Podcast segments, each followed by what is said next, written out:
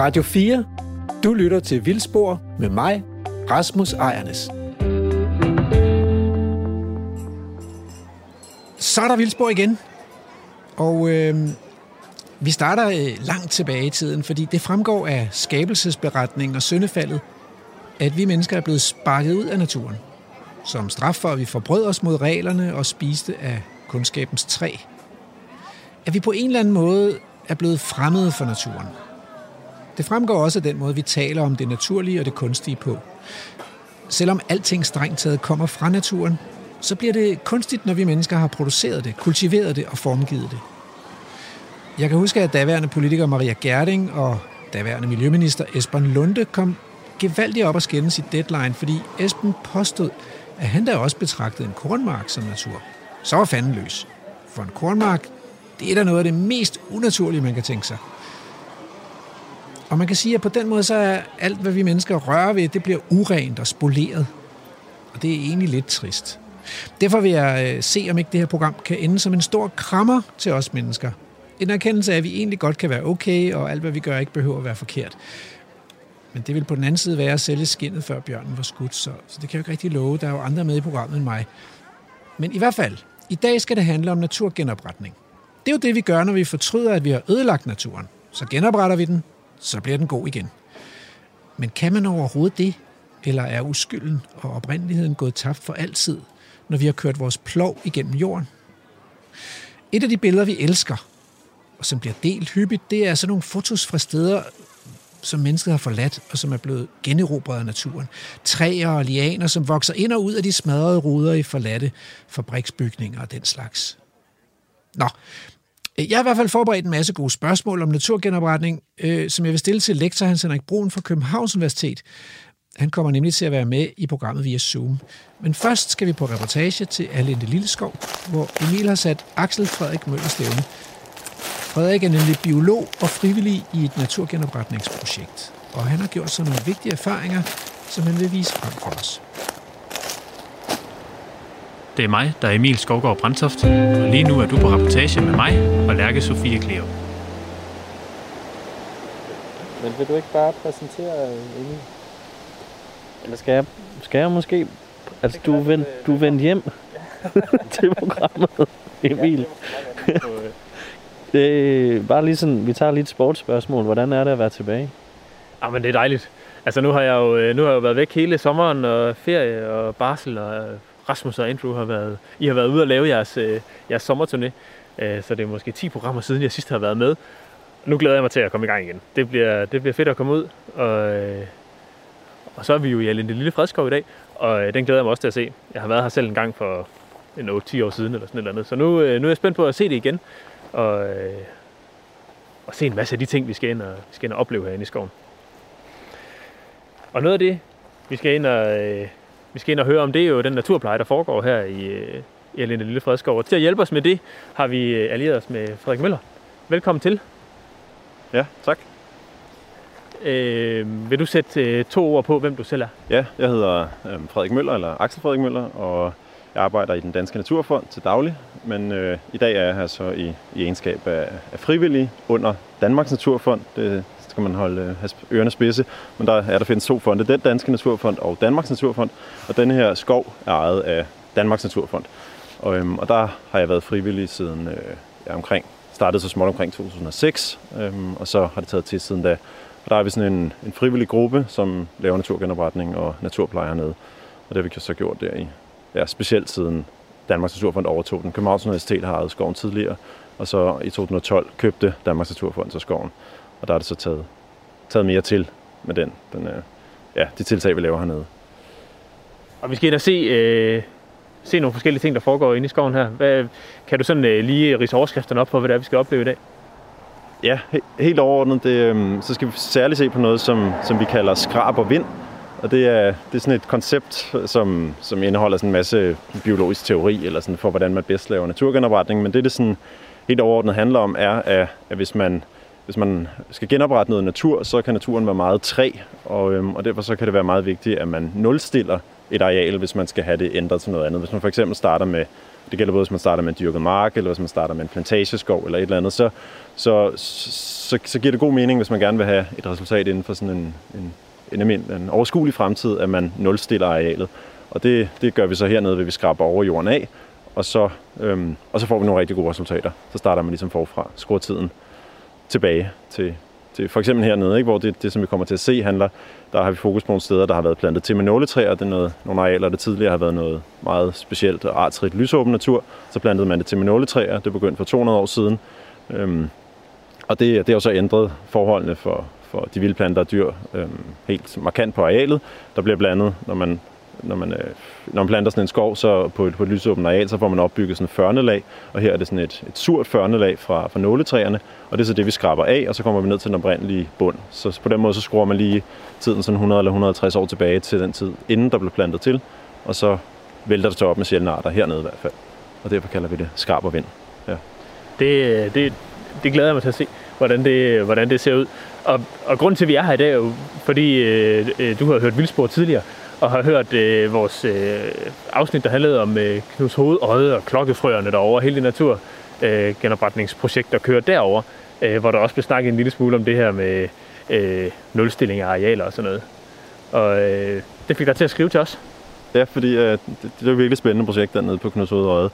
Øhm, men der, der, vi har så ja, vi har lavet noget af det samme, ikke i slet ikke så stor skala, men i mindre skala, men det har vi så gjort for startet med omkring for fem år siden. Så der kan man se effekterne af det, resultaterne af det hernede nu. Det er meget sjovt sådan sammenhold med. Så kan man se, hvad man måske får på Knuds Hovedøjet. Jamen, det er jo perfekt. Du har også, øh, du har også taget en lille, øh, en lille kage med til os. Ja, jeg har taget nogle øh, kanelsnegle. Det var det, jeg tænkte, nu kommer I fra, fra det øh, naturrige Jylland over til det mørke naturfarmede Sjælland. Så tænkte jeg, jeg skulle have noget styrke på. Jeg har også taget noget lidt stærkere med. En, øh, en lille snaps. Øh, hjemmebrygget brumbærsnaps, hvis I tør kaste ud i det sammen med kanelgiflen. ja, det lyder dejligt. Det lyder dejligt. Der er jo heldigvis flere timer, til vi skal køre hjem igen, så jeg tænker, at øh, vi prøver det. Ja, men nu, nu tænker jeg, at det skulle være en brumbærsnaps, fordi brumbær jo lidt er blevet sådan et symbol på, på sådan det paradigmeskifte, der sådan er, er under opsejling i Danmark inden for naturforvaltning, fordi Øhm, tidligere har man jo meget lavet sig inspirere af, af, af de, de tidligere kultur, den tidligere kulturdrift, der har været i landskabet, og, og haft det som, som pejlemærke for, hvordan man, man øhm, plejer og genopretter naturen. Og nu har man så større fokus på, på naturens egne processer, den vilde natur. Og, øhm, og der er brumbær jo blevet sådan en, øh, kan, måske kan man sige, sådan en ikonart på, på hele det der paradigmeskift, fordi, fordi brumbær har øhm, i hvert fald ja, har, har været sådan en, en lidt forhat art, fordi den er, når den begynder at invadere et, et lysåbent areal, så er det et tegn på, at arealet er under tilgroning, og så forsvinder det her lysåbne areal. Øhm, men der har man så, det, og det er specielt et problem, hvis man har sommergræsning, som er, er ligesom en efterligning af, den landbrugsdrift, der har været på arealet tidligere. Men når man så går over til at have helårsgræsning, er brumbær et mindre problem. Så det var så, at brumbær blevet mere værdsat, fordi brumbær så også har en masse kvaliteter, f.eks. en rigtig god nektar og pollenplante. Derfor tænker jeg, det var, var passende med en, en brumbærsnaps. ja, men det er jo det er jo fantastisk. Jeg kan også rigtig, rigtig godt lide, lide brumbær. Både, øh, altså, det smager godt, men jeg synes også faktisk, at det er, det er, en, det er en fed plante, netop som du siger, det er en god nektar og pollenkilde, og det er altid et godt sted, hvis man øh, møder blomstrende brumbær, så brug lige 5 minutter på at kigge lidt i blomsterne. Der sidder næsten altid en svirflue, eller en sommerfugl, eller en bille, eller et eller andet, der går for pollen i sig. Der, der er brumbær virkelig, er de virkelig gode. Og den er jo smuk, sådan en øh, brumbærsnaps, sådan øh, en, en dybrød brumbærsnaps der, det ser altså rigtig godt ud. Ja, den er lige øh, nyfiltreret i går aftes. Det dufter godt. Jamen, øh, skål. Ja, skål det. Skål.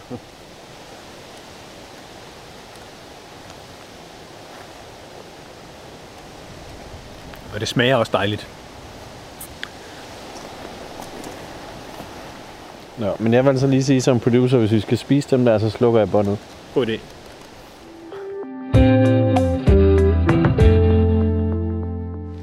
Ja, så skoven er jo ejet af Danmarks Naturfond, og den er, det er sådan en relativt lille skov. Den er på ja, sådan lige knap 60 hektar. Og det, det, ja, det svarer vel til 80 fodboldbaner eller sådan noget. Ikke? Så det, det, det er ikke sådan den største skov. Men, øhm, men, men den er til gengæld meget speciel, og det er den blandt andet fordi, at, at den øh, undergrunden består af ren kalk. Og det er, det er sådan noget, under sidste istid var der jo forskellige gletsjerfremstød, og nogle af de der gletsjerfremstød, et af dem kom via Østersøen, og der skubbede den en masse kalk op øh, foran sig, og det skabte så blandt andet klinterne ved, ved Møns Klint, som jo også er ren kalk, den samme kalk. Men så tog den også nogle stykker kalk med sig, og nogle af de stykker kalk, den efterlod den forskellige steder. Og en af de rigtig store klumper, den efterlod den her lige i hjertet af Sjælland. Og det er så det, den her klump af kalk, som skoven hviler på. Og det, det er ikke så tydeligt i starten, da det ligner sådan en rimelig almindelig bøgeskov nu. Den har så også været drevet relativt intensivt, men, men her der er det ikke så tydeligt med kalkpåvirkningen, men jo længere ind man kommer, jo, jo mere tydeligt bliver det. Og det gør det, fordi at, at generelt så har træer øh, svært ved at gro sådan optimalt på, på ren kalkbund. De, øh, de er svært ved at danne nok øh, bladgrønt, altså klofyl i bladet, som er det, der jo er, som de bruger til at producere øh, kulhydrater. og, øh, og derfor så får de sådan nogle gule blade, og de bliver kroget og vokser langsomt og dør tidligt. Så derfor så, når man har sådan en ren kalkbund, så får man tit en, en meget lysåben skov. Og det kan man så se, jo længere ind vi kommer i skoven, jo mere lysåben bliver skoven. Og, og hvis man også kigger på bladene, så bliver bladene mere og mere gule. Og, og så oprindeligt, for omkring 200 år siden, der har hele den centrale del af skoven, omkring 30 hektar, været sådan et, et øh, lysåbent areal på ren kalkbund med, med små øh, lunde af, af lidt træer og buske og krat, og så ellers sådan noget græsurtesamfund med, med en masse sjældne arter. Så, blev, øh, så kom fredskovsforordningen, og så blev det besluttet, at, at, at der, hvor der skulle være skov i fremtiden, der skulle man plante træer. Så, så sådan et lysåbent areal inde i sådan en skov, som, som er en lille fredskov, det begyndte man så at plante til. Og det plantede man så til hovedsageligt med nåletræer, men også delvis med bøgetræer. Men fordi man havde den her kalkrige bund, så var det meget svært for dem at få plantet skoven til. Så man kan læse, hvordan de blev ved og ved og ved med at plante, uden at, at det sådan rigtig slog igennem. Men til sidst, så lykkedes det dem. Og så endte faktisk hele den centrale del af skoven stort set med at være en stor nåletræsplantage med nogle enkelte holme med, med løvtræer. Øhm, og det gjorde så, at alle de her rigtig sjældne arter, som fandtes i skoven, begyndte at forsvinde. Øhm, ja, det kan gå den her vej. Der står et skilt hernede, øh, lige her, hvor vi, hvor vi drejer væk fra, øh, fra den store grusvej, øh, hvor der står velkommen i Alinde Lille Fredskov. Vær opmærksom på, at det ikke er tilladt at færdes uden for stierne og skovvejene. Nyd anemonetæppet fra skovvejen. Hvad er øh, baggrunden for, at øh, man ikke må gå væk fra stierne herinde?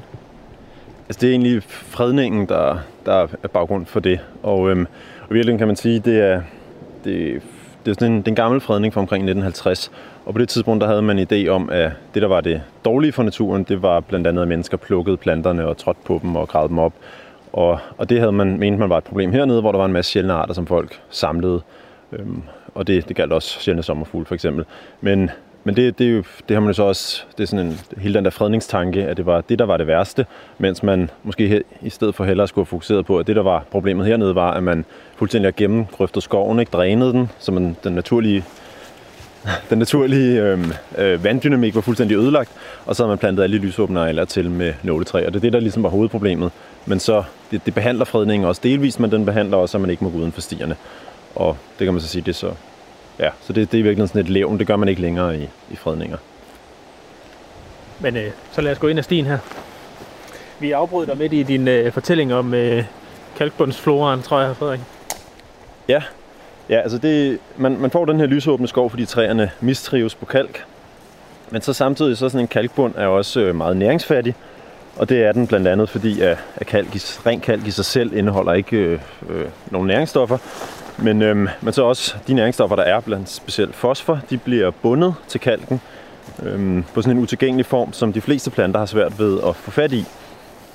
Men så er der så sådan en, en øhm, ja, der er en masse arter i Danmark, som, som er tilpasset næringsfattige vilkår. Faktisk er det sådan, at de fleste arter i virkeligheden er tilpasset næringsfattige vilkår, for det er det, der har været det naturlige udgangspunkt igennem evolutionen, og der hvor arterne er blevet udviklet. Det er så et helt andet billede, vi har i Danmark nu, fordi der er overskud af næringsstoffer alle steder, fordi, der, fordi man jo gøder markerne overalt, og der kommer afdrift for den her næringsstof. Og, øh, men, men den her meget øh, kalkrige bund, den, øh, den giver så god bund for alle de her sjældne arter. Og det er det, der også er, når man har sådan en næringsfattig bund, så, så har arterne svært ved at Øhm, altså i stedet for ligesom at, at kæmpe mod hinanden, og så udkonkurrere hinanden, så det er kun nogle få arter, der ender med at blive en del af, af plantesamfundet, så, så skal de bruge rigtig meget, eller fokus, de fokuserer jo ikke, men det er sådan, så, så vil deres kræfter blive brugt på at prøve at, at overvinde de der meget næringsfattige vilkår, og det gør de ved alle mulige forskellige strategier og tilpasninger og samarbejde med svampe og sådan noget, på, på at få fat i de der meget sparsomme næringsstoffer. Øhm, og så bliver planterne også små, og det var så, både fordi de så ligesom skal kæmpe mod jordbunden, og samtidig er små, så er der så plads til rigtig mange forskellige arter på et lille areal. Og når man så har sådan et artsrigt plantesamfund, så får man jo også en masse insekter, fordi der er så forskellige insekter, der lever af de forskellige arter. Og det har man så, det har man så haft hernede i Allen Lille, og specielt indtil de her 200 år siden. Og så af alle de der sjældne arter, der er også, specielt inden for orkidererne, er der mange arter, der er gode til at vokse under næringsværdige vilkår på kalkbund. Så derfor har der også været en, en meget rig orkidéflora hernede. Blandt andet også nogle arter, der kun findes øhm, hernede i, i hele Danmark. Den som hedder flueblomsten, som har sit eneste voksested. Og det var egentlig også en af hovedgrundene til, at vi startede med at lave naturpleje hernede. Det var, fordi flueblomsten var ved at forsvinde. Så det var sådan en, øh, et, et forsøg på at redde de sidste rester af, af, af flueblomst i Danmark. Hvordan går det med det?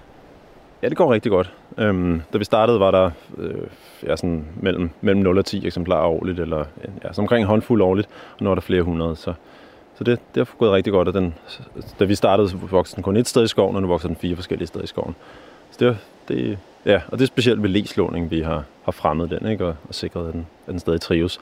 Og det er jo så også, noget af det, vi kommer ind og se i dag, er jo er meget, det er meget sådan håndholdt og kunstigt og, og styret, og, øhm, og det kan man så mene om, hvad man vil, men, men det, der ligesom har været baggrund for, at det også var nødvendigt hernede, var, at og det, det kan være svært at se, når man kommer her i skoven i dag, fordi skoven har ændret sig virkelig meget de sidste 10 år. Men da vi startede, så var det, der var to bitte små lysninger, et par hundrede kvadratmeter med en artrig øh, plantevækst, og ellers var, var resten af skoven i høj grad meget mørk og tilgroet og, og præget af både den her tidligere dræning og tilplantning med nåletræer. Og, øhm, og det var sådan, at flueblomsten, ikke, der fandtes cirka en håndfuld eksemplarer, der fandtes to engblommer tilbage, en øh, lav tissel, en dunet vejbred, tre djævelsbid og sådan noget. Og det er alt sammen nogle, nogle sådan relativt sjældne arter, som indikerer en, sådan en god naturkvalitet eller en oprindelig natur. Og de var alle sammen lige på nippet til at forsvinde. Og derfor så, så at den indsats, vi har lavet, har været virkelig styret, fordi vi gerne vil have, at alle de der arter skulle overleve og ikke lige ryge svinget.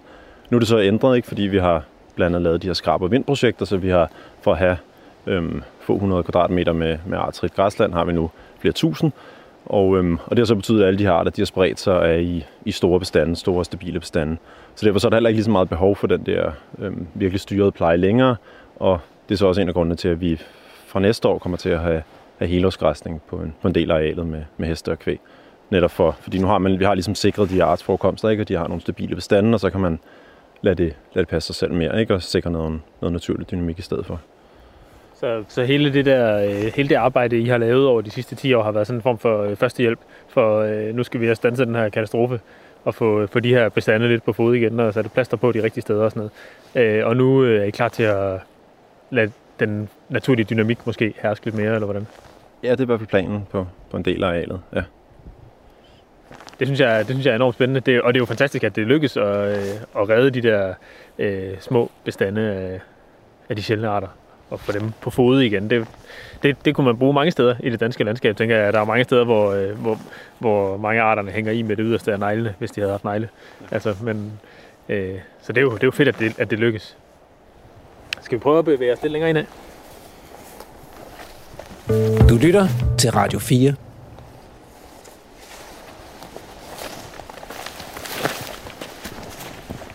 Jamen, nu kommer vi så til sådan den første egentlig større lysning, som, som hedder modstolen.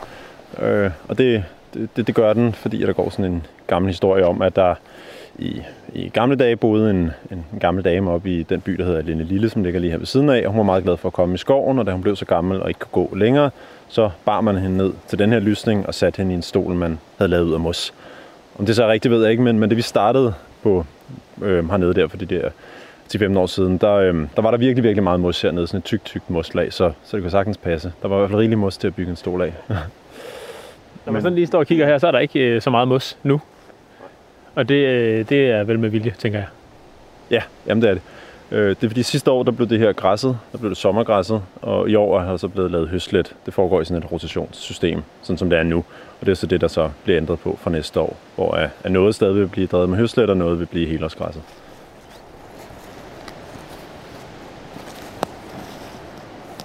Har der, været, har der været brændt lidt her? Ja, det har det. Er det også øh, sådan et forsøg på at komme af med grøntsværen? Ja. At øh, der er sådan, når man kigger rundt her, så er der sådan rundt omkring nogle små, øh, nogle små steder, der ser ud som, om nogen lige har haft et lejrbål eller et eller andet, øh, hvor der lige er en kvadratmeter hist og pist, der, der er brændt. Ja, det, det er høet, der er blevet brændt, og så bliver det brændt i både striber og bunker, ikke? Og så får man samtidig skabt lidt åben bund. Det er spændende at se, om det også kan bryde den der grønsvær. Så nu er der jo et hul i grønsværen, om det så er nok til, at, at øh, de, sjældne, de sjældne arter kan etablere sig. Ja, fordi der, der kommer det andet, den anden udfordring ind, nemlig det her med assisteret spredning. Og der, selvom vi så har sådan nogle små huller, det har vi også haft tidligere, så, øhm, så fordi at det, der ligesom er hoved, hovedvegetationen hele vejen rundt om, det er, det er ren græs. Ikke? Det er hundegræs, og det er skovstilgaks specielt. Så de producerer 3 milliarder frø her, mens de, arts, eller de, for eksempel, altså de arter, man også gerne vil have noget af, sådan noget som mere end for eksempel, der så endelig er kommet en lille klump af der, som er sådan en rigtig kalkart. Men ellers alt muligt andet, altså ganske almindelige overdrevsarter også, som er i skoven, de, de, de vokser ikke lige her, så derfor så, så når der er sådan en bar plet, og det er omgivet af en milliard frø øh, af de her græsser, så er det dem, der kommer først. Så derfor så, så, så selvom vi også har fået brudt vegetationen, så skal der noget mere til. Arterne skal også være i nærheden for at kunne kolonisere det igen. Men det er også en del af hele det der træhed i systemet, ikke? fordi selvom man så får ændret nogle forhold på nogle mindre områder rundt omkring, så er det ligesom det, det dominerende billede rundt om det, der så overtager det alligevel. Og det, det kan vi nemlig se hernede på sådan et, et mindre projekt, som var noget af det første, vi lavede. Omkring sådan øh, 8-10 år siden. Og det, ja, det starter her omkring. Nu, nu kan man ikke rigtig se, se forskellen længere, men da vi startede, så her på modstolen, det var fuldstændig græsdomineret. Der var næsten ingenting i forhold til det, der har været tidligere. Og så her, der havde vi så et, et kæmpe, øh, nærmest en kompostbunke, fordi man havde lagt, når man havde fældet og øhm, skåret toppe og, og buske ned og sådan noget, så lå der en masse grenaffald, og der havde man så smidt i en kæmpe bunke her, og måske også noget hø, når man havde lavet høslet. Så der havde man fået en, en øh, ja, hvad der svarer til en kompostbunke, så der var lavet et tyk lag af muld oven på kalken, og det fjernede vi så alt sammen og rev det væk, så man fik den blottede kalkbund op igen. Og så havde vi så forventet, at det så ville vælte op med, med sjældne arter, fordi nu havde vi ligesom brudt den der grønsvær. Men det, der så bare skete, det var de her 3 millioner græsfrø, der blev produceret hvert år, de væltede bare ind over stykket og lavede det til rent græs. Og, og det var så der, vi så gik fra, at, at, at vi både skulle, eller ligesom indså, at det var vigtigt, at vi både sikrede nogle gode fysiske forhold, men det var også vigtigt, at vi, at vi sørgede for, at de arter, vi gerne ville have, skulle, skulle nyde frem af det, at de også havde mulighed for at kolonisere arealet. Og så selvom at det her stykke, der, der troede vi så, at fordi det her stykke, det ligger øh, 200 meter fra, et, fra en af de pletter, der har en artsrig vegetation, så tænkte vi, så kunne arterne sagtens sprede sig hen, fordi de har de bedre tilpasset det her voksested, end alt det der tætte græs. Men fordi at, at der er sådan en stor øh, unfair konkurrence i, hvor mange frø, der bliver produceret af de forskellige arter, så alligevel, så de arter, som i virkeligheden trives dårligere på det areal, de vandt så og endte med at danne eller omdanne til sådan en tæt grønsvær. Og det er derfor, at vi så kører efter de der principper, at vi så både nulstiller et areal, hvis vi gerne vil lave naturgenopretning på det, og så flytter vi nogle, nogle arter, hvis de ikke er i nærheden. Og, det, og her er i nærheden altså også det inden for 200 meter. Når, det så er, når hvis det er omgivet af tæt skov, så er det ikke i nærheden, så er det ikke nok til, at arterne når at komme med og, og, og have gavn. Og så problemet er, så giver det, ikke, det giver ikke så meget mening at lave naturgenopretning, hvis, hvis de arter, man gerne vil, vil, vil give en ekstra hånd, hvis de alligevel ikke formår at, at udnytte den indsats, man laver. Altså man kan sige, for, for sådan nogen som også 200 øh, meter, det tager lige et, et par minutter at gå ned ad skovvejen. Men der er jo mange, altså det handler også om spredningsmekanismer og alt muligt andet. Der er sikkert mange af de der, øh, altså orkideer har jo så ret små frø, som, øh, som, som nemt spredes med vinden. Øh, men der er også mange andre arter, som har myrespredning og, og hvad ved jeg, alle mulige, altså så kommer de måske en halv meter om året. Og så de der græsfrø, som er lige over ved, lige på den anden side, ikke? de vælter jo ind over. Øh, og så, øh, så er det bare svært at vinde, hvis man, hvis man bevæger sig så langsomt. Ja, lige præcis myrespreden. Der er nemlig en del sjældne arter derhen, som på de her 200 meter væk, blandt andet blåtoppet koved, den bliver også spredt af myrer.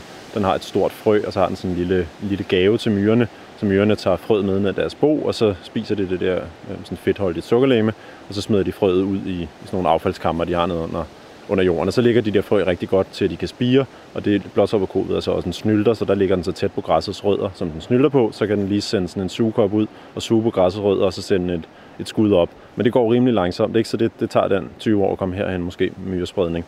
Og hvis der også er et egnet sted, hvor myren har lyst til at, at, at vandre, og det gælder også violerne for eksempel. Der, og der findes også, derhen på det stykke findes der sådan en, der hedder forskellige blomstrede viol, som også er en, en meget sjælden art. Så alle de arter, de havde ingen, de kunne ikke lige nå at komme med. Det var også noget, jeg behandlede ellers med, hvad de kalder det, øh, Rasmus kalder det A-landets beskidte dusin eller sådan noget. Ja. Er det? Ja, ja lige præcis, som, som jo netop er øh, øh, drabhaver og lodden due og, og, og, og agertissel og sådan noget, ikke? Som, som er de der, der spreder sig nemt og som, øh, som er overalt i forvejen og som bare invaderer sådan, som bare invaderer sådan et stykke bare jord i det øjeblik, det dukker op nærmest. Altså, de er der sådan der.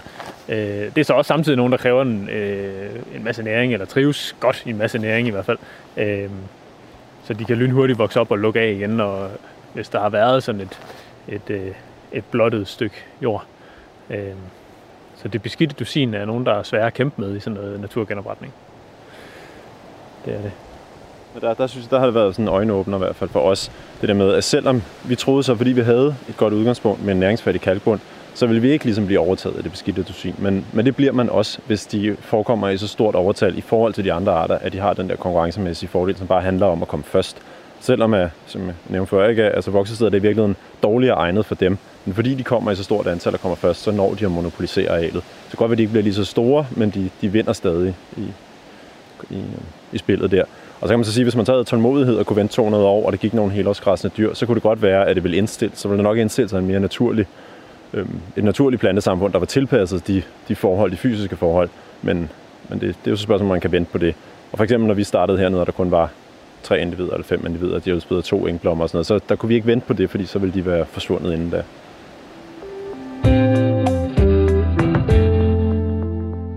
Så er vi tilbage i studiet, og øh, jeg har fået Hans Henrik Brun, lektor ved Københavns Universitet, med på en Zoom-forbindelse. Jeg kan i hvert fald se dig. Kan du høre mig? Ja, det går fint. Alle tiders.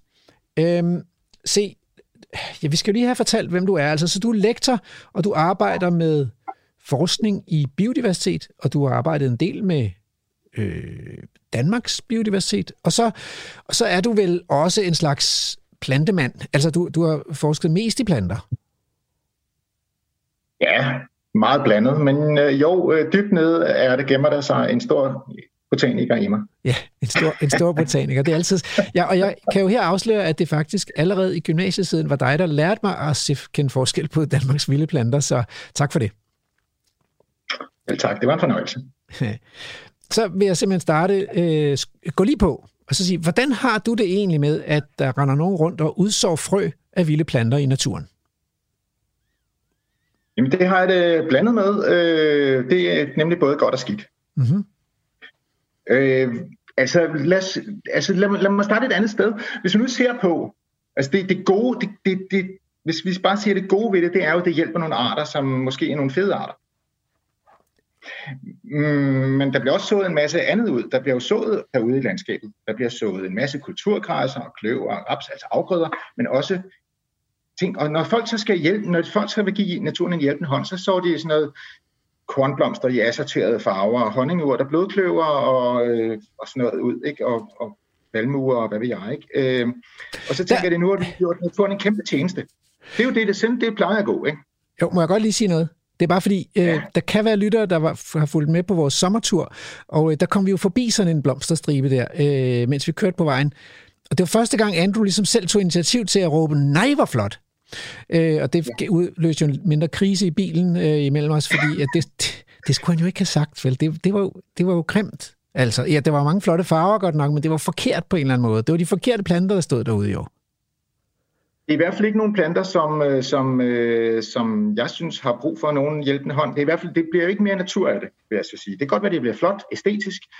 Det er, ikke, det, det er jo smag af behag, det kan, jo ikke, det kan man jo ikke argumentere imod. Men det bliver ikke nødvendigvis natur.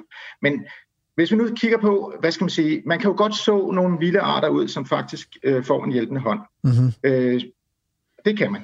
Mm-hmm. Øh, og, og man kan også hjælpe dem andet end ved at, ligesom at have øh, øh, frø i breve, man så drøser ud og sådan noget. Det som de, øh, vi hører på reportagen ned fra, fra Aline, Aline Lille Fredskov, det er jo, at de ligesom har flyttet noget hø og flyttet rundt på nogle arter på den måde, ikke ved at tage arter og så flyttet dem 100 meter eller 200 meter inden for den samme skov, hvor de har først har ligesom forbedret øh, levevilkårene for dem, og så også lige giver dem en hjælpende hånd til at komme først til det sted, de har forbedret. Mm. Og det er meget afgørende. Så ja, øh, udsåning kan sagtens give mening. Det, som så er dårligt ved udsåning, øh, det er jo, at det er det, du siger og, øh, i indledningen, at øh, det bliver på en eller anden måde lidt mindre vildt. Ikke også? Vi kan også starte et andet sted og sige, hvis nu vi tog en, en ganske almindelig dansk, dansk pløjemark, en hektar, og så lod den øh, holde op med at dyrke noget, holde op med at pløje den, holde op med at så afgrøder på den, hvad vil der så ske? Så vil den blive koloniseret af vilde planter, og de er vilde planter. Og det vil være sådan nogle, hvis den, altså afhængig af hvor våd den eller tør den var, hvis den var våd, så vil der komme, altså hvis man knuse nogle dræn, så vil der komme bredblad, dunhammer og rørgræs og sådan noget. Og hvis det var tørt, så vil der komme regnfan og gråbønker, gråbhaver og øh, silte gyldenris måske, og en masse andre planter, som jo er vilde. De er ikke alle sammen oprindeligt danske, men de, er jo vilde. de kommer altså selv. Ergo er de vilde. Ja. Men det er sådan cirka, cirka 12 forskellige arter, hvis vi i rundetal, som vi kan kalde det beskidte dusin i Agerlandet. Det er de arter, som godt kan lide næring, og som øh, ikke kan lide, de bliver græsset af store øh, planteædende pattedyr, øh, og som florerer, og som bare er alle mulige steder. Men og, de er vilde. Og det, det, det, det, de giver ikke... Altså, og, og det, det siger du egentlig, at det, dem er der ikke, det er ikke forkerte planter. Altså, de er gode nok de er gode nok, altså, og der er også masser af insekter i øh, både due og der er hjortetrøst og øh, silte gyldenris, der er der jo. Der er masser af nektar, og, og mm. de er populære blandt mange mm. blomstersøgende insekter. Så er der jo så nogen, der ikke kan, altså dem, der spiser planter, de vil hellere have nogle hjemmehørende arter måske. Mm. Men, øh, men, men det er bare ikke nogle arter, som har brug for vores særlige øh, opmærksomhed. De, de hjælper sig selv, kan man sige. Eller vi har, vi har hjulpet dem, ja. fordi Øh, vi man kunne også vende spørgsmålet om at sige, hvad så hvis, øh, hvad, hvad med de, hvis, hvis det er sådan, det bliver, når vi bare slipper, når vi bare giver, siger hands off, og siger, nu får naturen lov til at råde, og livet får lov til at udfolde sig uden vores indblanding. Så ja. bliver det på den her måde, som jeg beskriver. Øhm, så kan man jo så spørge sig selv, hvordan i himlens navn er de lokaliteter, som vi i dag opfatter som sådan naturperler, biodiversitets hotspots og sådan noget, hvordan er de opstået? Og det er jo ikke nødvendigvis været pløjet, men nogle af dem har altså været dyrket, og alligevel så er der altså nogle helt, andre, nogle helt andre arter, der lever der. Og der er baggrunden for det jo meget, at artspuljen var en helt anden i landskabet dengang de lokaliteter ligesom opstod. Okay. Så der var nogle helt andre arter, der var almindelige, så, end dem, der er almindelige i dag. Ja, så hvis man havde lavet det samme eksperiment med den her opgiv dyrkning af en mark, hvis man havde lavet det samme eksperiment i år 1900 for eksempel, så, vil, så vil marken være blevet koloniseret af det, det, det, der var datidens ukrudt, men også det, der voksede i datidens grøftekanter og markskæld og levende hegn og sådan noget. Og det ved vi jo faktisk noget om. Øh, og jeg har sammen med, med Tore Finderup Nielsen, der var min PhD-studerende, og som også har været medvirket i Vildspor tidligere, der har jeg lavet nogle undersøgelser. De er ikke rigtig udkommet endnu, men det skal nok komme.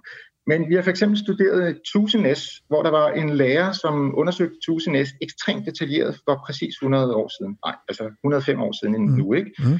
Øhm, og der var sådan nogle almindelige arter på, på mark, øh, på gærene mellem øh, markskældene, mellem markerne og vejrabatterne og sådan noget. Det var gul snære, og det var liden klokke, det var bredbladet timian, og det var rødlæg, og det var almindelig pimpinelle og sådan noget. Sådan nogle arter, som i dag er henvist til at være på paragraf 3 overdrev, som udgør hvad, en halv procent af landets mm. Ja, så, så, så, så, så der er en pointe der. Er radikalt forandret. Ja, og hvem, hvem har forandret artspuljen? Det har vi jo gjort ved, at vi har... Vi, vi har og vi? De, øh, det er også mennesker. Oh, okay. Det er ikke mig dig, det er mennesket, og det er vores nyttiggørelse af landskabet. Der har vi ændret øh, artspuljen. Vi har sået nogle, øh, vi har sået nogle arter ud, altså store kulturgræsser, som er blevet virkelig almindelige. Det er for eksempel draphaver, og så er der almindelige hundegræsser, fløjlsgræs, rød svinkel og øh, almindelige rejgræs osv. Så nogle, vi har dyrket Øh, og og det, det gælder mange af de her arter. Men så er der selvfølgelig også bare nogle, vi har begunstiget ved, at vi har øh, gjort det hele så næringsrigt, og øh, vi har drænet de steder, der var våde, og, mm. og vi, har, ja, vi, har, vi har ændret landskabet meget. Ikke? Mm. Så, så, så vi har ændret betingelserne også. Så profilen for, for sådan en, øh, en vinder plante i det danske landskab. Hvordan kan man, kan man sige noget om det? Hvad er profilen? Hvordan kan man karakterisere sådan en? Det skal man, man skal, en plante, som skal vinde i det danske landskab i dag, det er en, som ved, hvad den skal gøre med, øh, med næringsstofferne. Og det, det, den skal gøre med det, det er at bruge, geninvestere det, den vinder, og det, den laver med fotosyntesen, det skal geninvesteres. Det er sådan en ekspansiv forretningsstrategi, hvor man ligesom udkonkurrerer sin konkurrent. Mm. Og det gør man ved at sætte nogle blade, der er højere op end de naboens, og man sætter nye rødder i de steder, hvor der frigives næring nede i jorden. Mm. Og så geninvesterer man straks i øget vækst. Det er sådan det modsatte. Hvis man nu siger, hvad er det så er det modsatte? Jamen det er sådan lidt husmandsagtigt. Man, hvis man får en, øh, får en ekstra øh, gevinst i form af ressourcer, så stopper man det i madrassen, fordi oh, det kan være, at næste år bliver endnu værre end i år var. Og så står man der og vegeterer sådan en meget sådan forsigtig konservativ forretningsstrategi, hvor man hele tiden konsoliderer og passer på og ikke, ikke gør noget våget. Og den slags planter, der har den strategi, de bliver bare kørt fuldstændig over Men- af de store. Men Hans Henrik, Hans Henrik de er jo også, det er jo også en lidt kedelig tilgang til livet. Det der, vi jorderne blive tjener der bedst, og jeg skal komme efter dig. Er det ikke meget fint, at vi... Er det ikke lidt umoderne at tænke sådan og være sådan, altså? Jo, det er det helt sikkert. I forretningslivet øh, og i samfundet generelt, der er det umoderne. Men ser du, de her arter, de har jo flere millioner år på banen. Og der er simpelthen bare rigtig, rigtig mange arter, som er tilpasset det, der var almindeligt for 100 eller 200 år siden, og som også var almindeligt for 100.000 år siden. Nemlig næringsfattige forhold, hvor man skal ligesom kunne tåle, at det bliver vældig sommertørt, og der bliver næringsfattigt, og der kommer nogle store dyr græsser ind osv. Og hvis man skal kunne tåle det, så skal man have sådan en lidt mere forsigtig strategi, hvor man passer lidt på. Mm. Og derfor så er der rigtig, rigtig mange arter, som er lidt langsomt voksende, Mhm. og vokser næringsfattige steder, og som vokser meget våde steder, eller andre steder, der på alle mulige måder bare er ikke er som, som det optimale. Og det kan man sige, det er lidt ligesom øh, øh, Anna Karenina-princippet ikke, fra Lev Tolstoy. Ikke? Der er 117 grunde til, at ægteskab kan forlise. Mm. Og der er simpelthen så mange ting, der skal være falde i hak, af lyder moralen i det der skuespil. Der er så mange ting, der skal falde i hak, for at det bliver vellykket. Mm. Men der skal, man skal ligesom kunne lide hinanden også. Der skal være seksuel tiltrækning, og familien skal kunne acceptere det osv. Ikke? Der er 117 ting, der kan gå galt, så de fleste ægteskaber forliser. Og sådan er det også ude i naturen. De fleste habitater, de fleste levesteder, er bare, ud- er bare øh, dårlige på en eller anden måde. De er for våde, eller for tørre, eller for næringsfattige, eller for skygget, eller et eller andet andet. Og derfor så har arterne tilpasset sig til alle de her forkerte, mislykkede habitater. Og derfor er der rigtig mange arter, som er tilpasset til dem, og meget få arter, som er tilpasset til det, hvor alle arter egentlig godt kan lide at være, men hvor der er meget vand og meget næring og meget af det hele. Men det, de, den slags habitater, der, der hvor der er meget flæsk, der er der altså nogen, der sidder på flæsket, og jo mere flæsk, jo bedre er de til at sidde på flæsket. Så det du siger, det er, at den, perfekte, de perfekte omstændigheder, de har været sjældne, øh, Ja, og, og det der er ikke ret, ikke ret mange plantearter, som er tilpasset de der perfekte omstændigheder. Øh, Nej, og dem der er, de, de er også tilpasset til at vokse hurtigt og udskygge naboerne Ja. og, og vinde konkurrencen. ja, Så, så, der, bliver der, meget få arter så der er hæftig... Men kan vi ikke klare os uden de der små husmandsplanter? Nøjsomhedsplanterne? det kan vi sagtens. Vi kan ikke spise dem. Øh, de smager, de, som regel er de øh, fyldt med alle mulige kemiske stoffer, og sådan noget, som timian og, og alt sådan noget er. Ikke? Øh, så vi kan sagtens klare os uden det. Vores afgrøder er jo sådan nogle, der salat og bønner og korn og sådan noget. Det er jo sådan nogle, vi kan spise umiddelbart. Ikke? Og de er jo alle sammen sådan nogle, nogle enten nogle konkurrenceplanter, eller sådan nogle sådan enårige nogen, som, som kornet, ikke? Som, som vokser i forstyrrede steder med mange ressourcer. Så altså, øh, vi kan sagtens, vi kan næsten ikke leve uden de der konkurrenceplanter.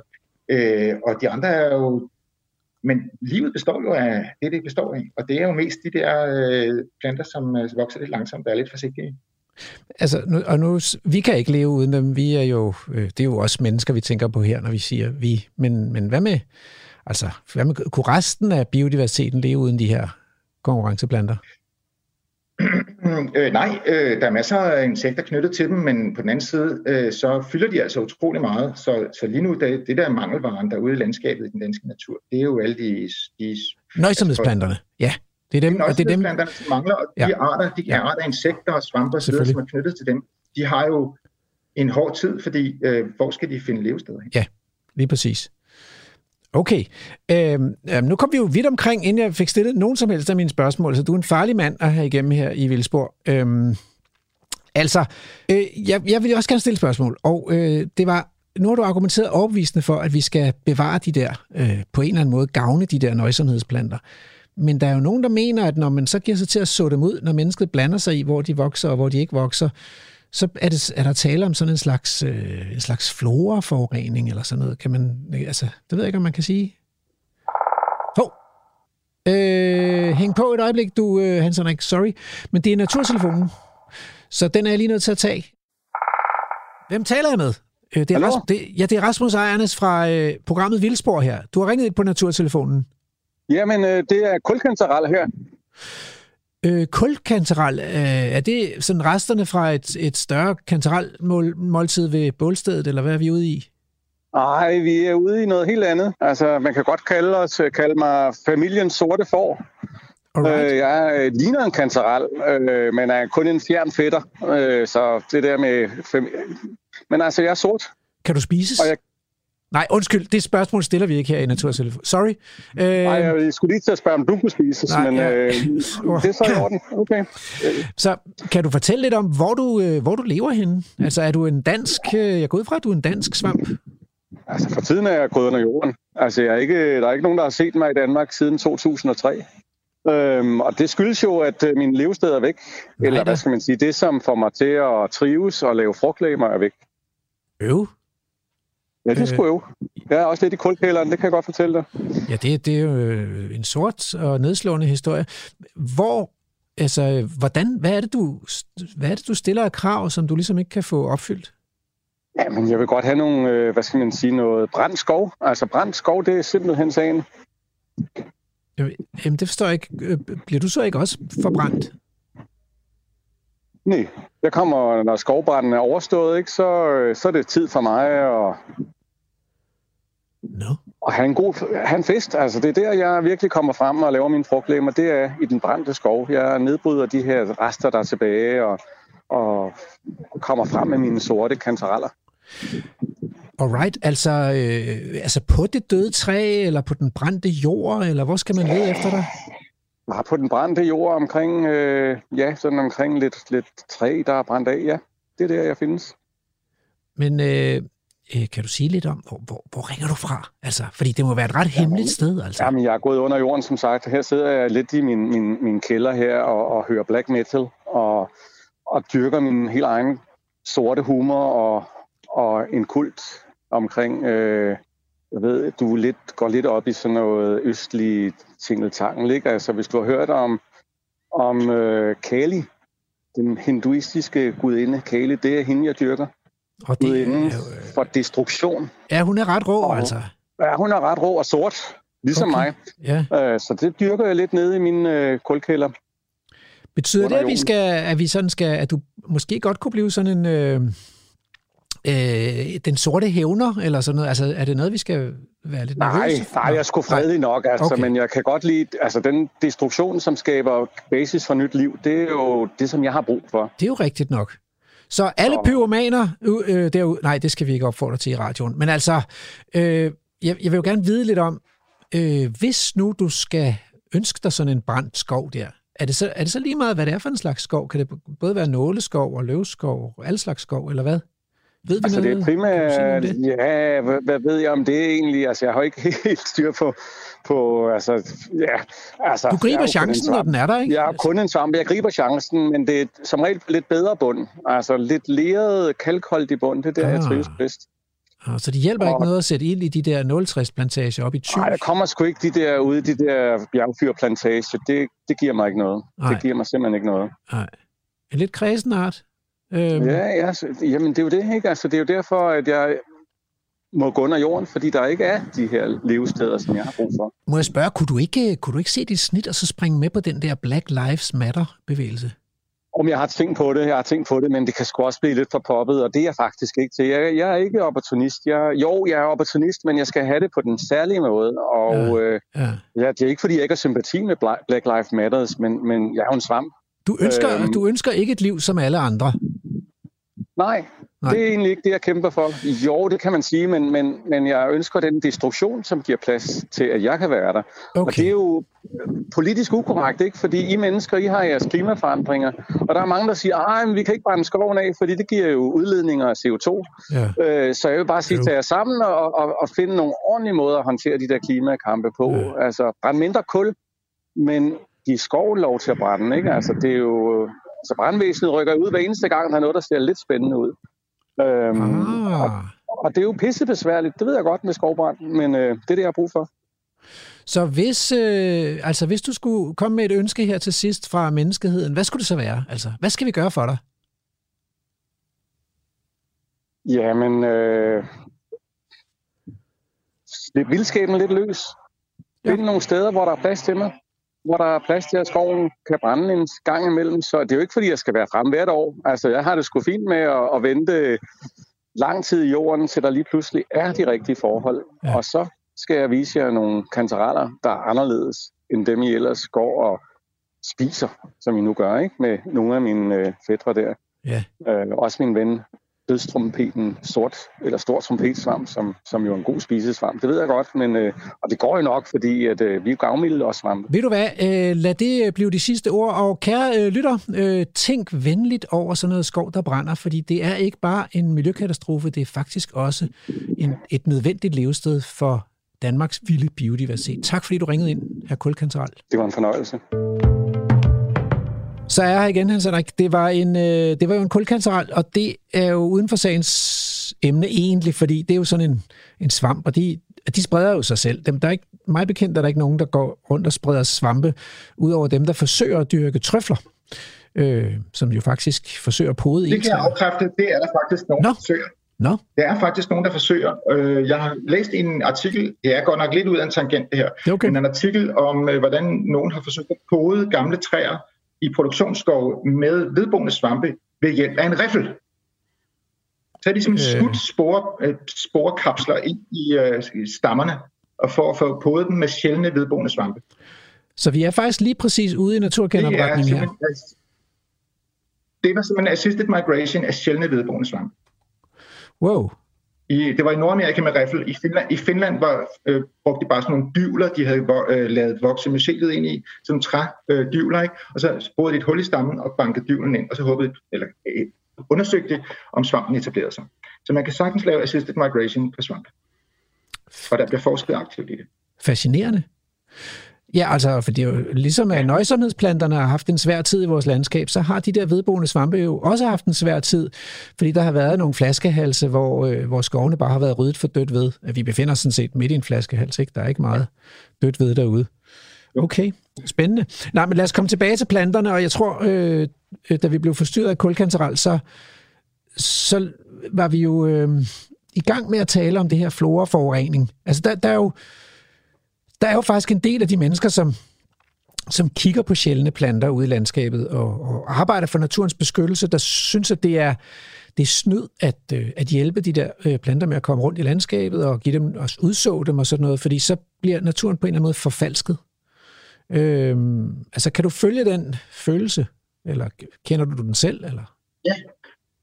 Ja, ja, helt sikkert. Øh, jeg kender selv følelsen, og jeg kan sagtens følge den.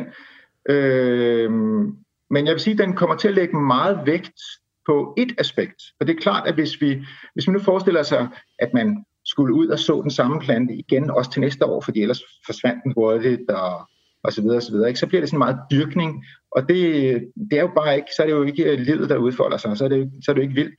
Mm. Så det er lidt på bekostning, selvom, selvom jeg forstår godt, at jeg nu, nu lavede sådan lidt et, tankeeksperiment, hvor jeg førte ud af en tangent, hvis vi førte princippet ud til sin yderste konsekvens, at vi sådan ligesom gik ud og så de samme sjældne planter, jo, flere, jo sjældnere jo flere steder øh, hvert år, så vil det blive sådan meget kontrolleret og dyrket. Så det er lidt på bekostning af det vilde aspekt. Mm-hmm. Som jeg sagde før, hvis vi bare lader den der hektar af jord frit, så vil der komme nogle vilde planter på, og vi ved godt, hvad det er for nogle. Mm. Og der var ikke, nogen, der var ikke aktieanpris og øh, nikkende kobiel imellem dem. Det er helt sikkert. Mm. Så der vil ikke være nogen sjældne nøjsomhedsplanter imellem dem. Mm. Så hvis man kan sige, det som vi så mister ved at øh, i vildhed, det opvejes, eller måske mere end opvejes i intakthed. Fordi vi, vi, altså, vi, vi, de der arter, som er blevet så sjældne, som var almindelige før, eller var sjældne før, nu er blevet super sjældne. Nu kan vi bare, hvis vi, hvis vi siger, no go, vi må ikke hjælpe dem, mm. og de skal komme helt af sig selv, mm. så er vi i en situation, hvor det kun kan gå ned ad bakke. Mm. Uanset hvad vi gør, uanset hvor effektiv vi er med naturbevaringsarbejdet, så, øh, så øh, kan det kun gå ned ad bakke herfra. Vi kan kun sige, at der er en konstant uddøingsrate, og der kommer ikke nogen nye bestande. Så hvis vi... Fordi de der arter kommer simpelthen ikke af sig selv. Så hvis vi beslutter os for... Hvis vi beslutter os for, at vi, vi kun kan piske os selv som flagellanter der, så er det sådan en slags subtil selvmord, eller i hvert fald på naturens vegne, kan man ja, sige. Det er, ja, det er det. Altså, okay. så, så vil det, det, som jeg opfatter, at vi er nødt til at tænke i, det er nogle metoder til at lade naturen udfolde sig mere.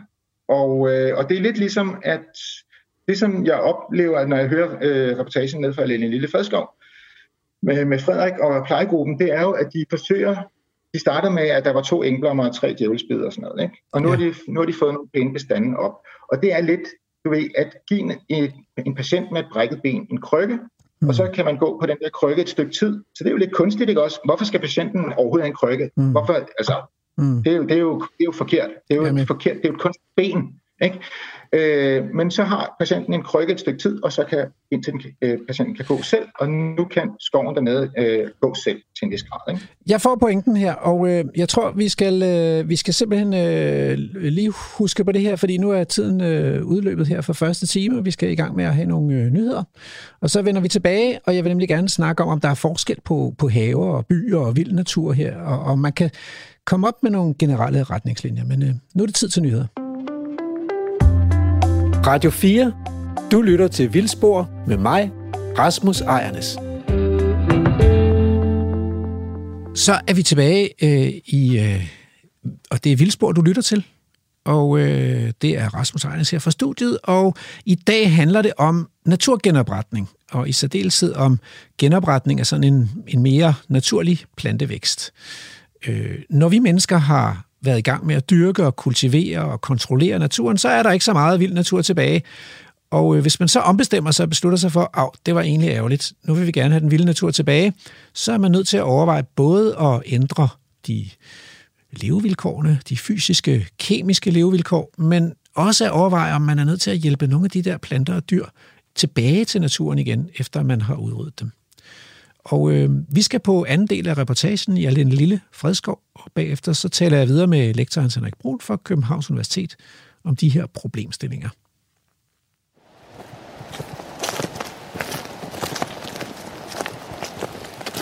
Det er mig, der er Emil Skovgaard Brandtoft, og lige nu er du på reportage med mig og Lærke Sofie Kleo.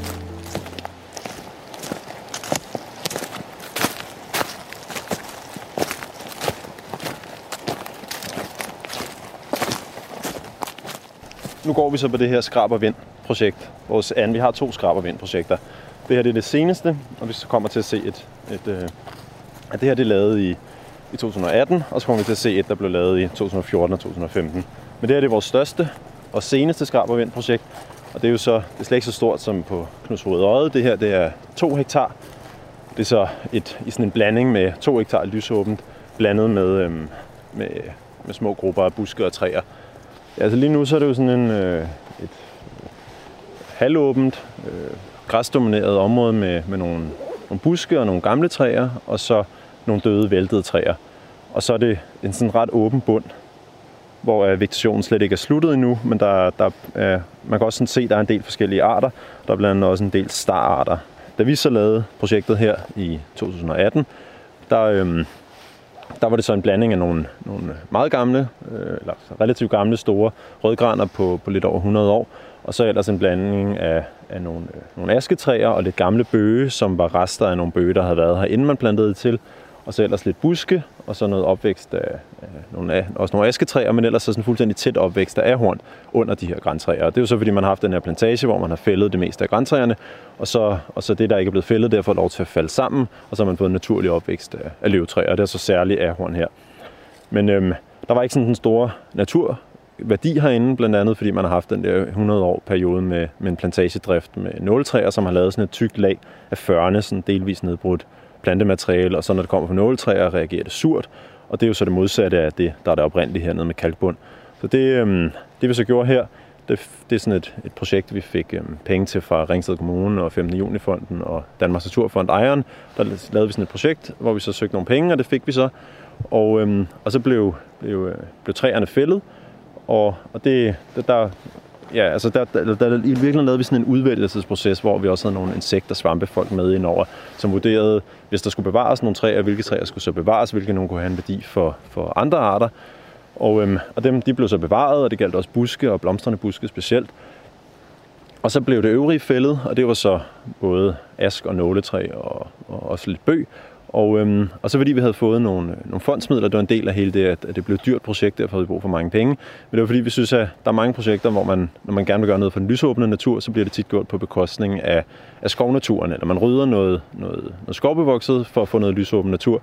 Men der er jo så også en masse arter, der er tilknyttet skoven, og specielt der er tilknyttet alt det der træ, det træmateriale eller vedet, som man fjerner fra arealet for så at få en bedre økonomi i projektet. Ikke? Så, så, så bliver det ligesom de vedlevende arter, der kommer til at betale for de lysåbne arters trivsel.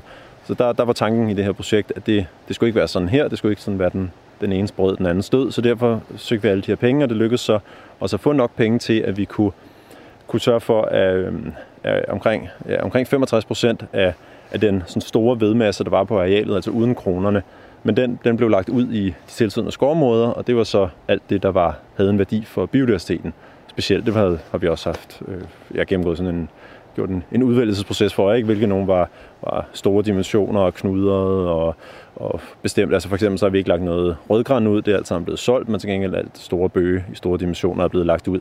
Og det, nu kan vi, det går vi lige gå lidt tilbage, hvis I skal se. Fordi den her skov herinde ved siden af, det er sådan en, den har været drevet forsligt, øh, altså med skov, skovproduktion eller træproduktion for øje. Og, øhm, og derfor var der stort set ikke nogen døde træer, fordi inden træerne bliver gamle, så fælder man dem. Men der har vi så taget de store gamle træer, eller ikke de, det er ikke fordi vi har fældet gamle træer, de gamle træer fik lov til at blive på arealet, men, men dem med en vis dimension, som kunne have en, en værdi for biodiversiteten, de er så blevet lagt ud her. Så fra at gå fra sådan en skovbund med fuldstændig ryddet, ryddet skovbund uden noget dødt ved, så er der så fyldt med dødt ved nu, ikke? og i store dimensioner. Så det kommer til at blive, blive rigtig godt for de vedlevende arter. Og grunden til, at vi var nødt til ligesom at flytte det, og man ikke bare kunne lade det blive på arealet, var fordi vi ville have den her nulstilling. De der 100, vi ville gerne skrue tiden 100 år tilbage og fjerne det der førnelag. Og derfor var det nødvendigt, at vi... Ja, det, så det kunne man selvfølgelig ikke gøre, hvis der lå døde træer over det hele. Så, men fordi vi også gerne ville have noget dødt ved på den lysåbne areal, når vi var færdige, så lod vi blandt andet en del asketræer blive på arealet, som ikke blev fældet. Og de, så fordi der er asketop tørsø hernede, så er de så døde, og der kan I så se nu. Nu ligger de så.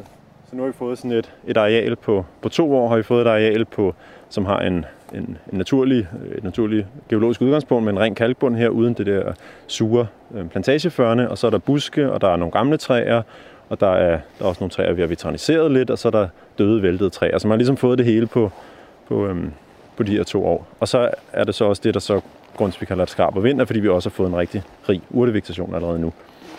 Og det, det gør vi så også ved at snyde, fordi at, øh, øhm, der, det er stadig sådan, at, at, at de, frø, de frø, der bliver produceret mest af i skoven, er stadig nogle af alle de her kulturarter og græsarter og sådan noget, som er dominerende. Selvom at der er blevet mange flere individer af alle de sjældne arter, så er det ikke dem, der ligesom øhm, dominerer i frøregnen. Så derfor så gør vi det, at når vi har taget høslet på nogle af de værdifulde arealer, så tager vi noget af høet ud, og det er så inden for en afstand på 200 meter, så det er ikke fordi, det er sådan en, hvis der er nogen, der vil beskylde os for floraforurening, så det er ikke fordi, vi henter frø alle mulige steder fra og spreder ud, men det er noget hø, vi tager for de steder, hvor vi slår, slår, laver høslet, og så lægger vi det ud her på, på området, og så får frøene lov til at spire.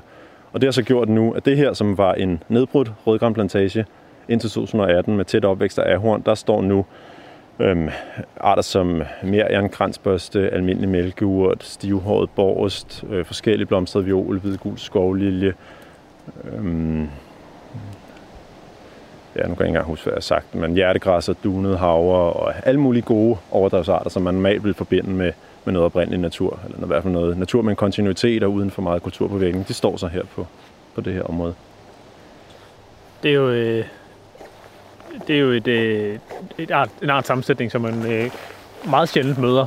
Altså, der er selvfølgelig nogle af, nogle af orkiderne og forskellige, øh, hvad hedder den, violen, forskellige blomstrede viol, som, som som er så sjældent, at man ikke møder dem rundt omkring. Altså, men, men, øh, men den, den, det, er jo, det, er jo, det, er jo, det er jo fedt at have den øh, art sammensætning, kan man sige, på, øh, og få den så hurtigt øh, med den, øh, og det er, jo så, det er jo så på grund af den assisterede spredning, kan man sige, at det, at det, at det er lykkedes. Eller så var det måske endt som, da vi stod øh, 100 meter herop øh, og stadig kiggede på græsser øh, i det tidligere projekt.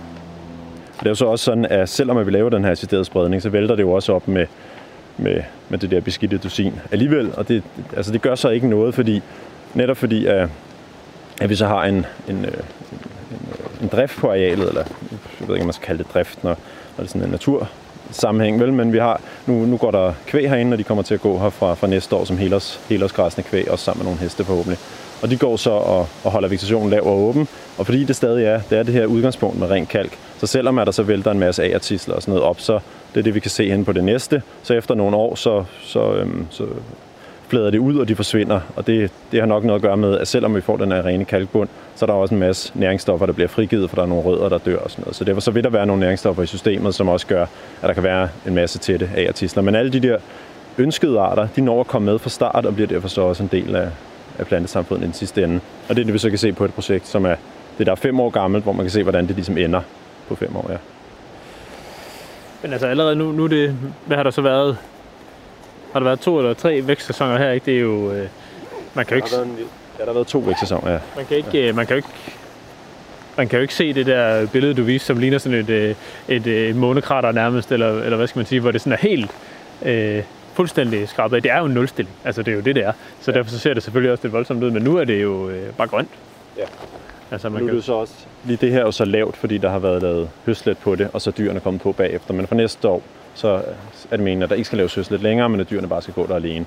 Og grunden til, at vi har lavet det der høslet, er ud fra sådan en teori om, at netop fordi der bliver frigivet nogle næringsstoffer, så, så fjerner vi lige dem ved at slå vegetationen og, og tage vegetationen væk, og så tager vi de næringsstoffer væk, der er i vegetationen, og så går det måske lidt hurtigere. Om det så er nødvendigt eller ej, det har vi gjort hen på det andet stykke i fem år, og i det her stykke har vi som kun gjort det to gange, og nu så prøver vi at se, hvor, hvor nødvendigt det er, hvis man gerne vil. Det er jo så meget entreprenørbaseret, ikke? Det, nu har vi sådan et mål om, så skal det gå stærkt, og vi skal have. Men det, det, det skal man også se i lyset af, at, at netop at vi har et behov for, at nogle af de her sjældne arter, at de har behov for at få nogle stabile og store bestande, hvis de skal, skal komme med og overleve ind i fremtiden.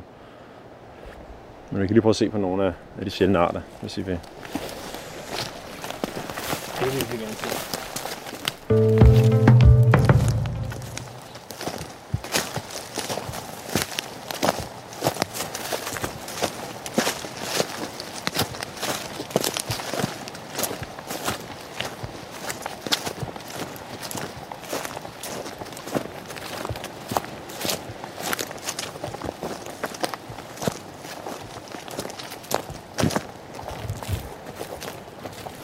Er her der kommer kalken så virkelig frem. Ikke? Der er masser af hårde høveurter, og der står lidt hjertegræs der, og ja, tue der. Og lidt, så går lidt videre, så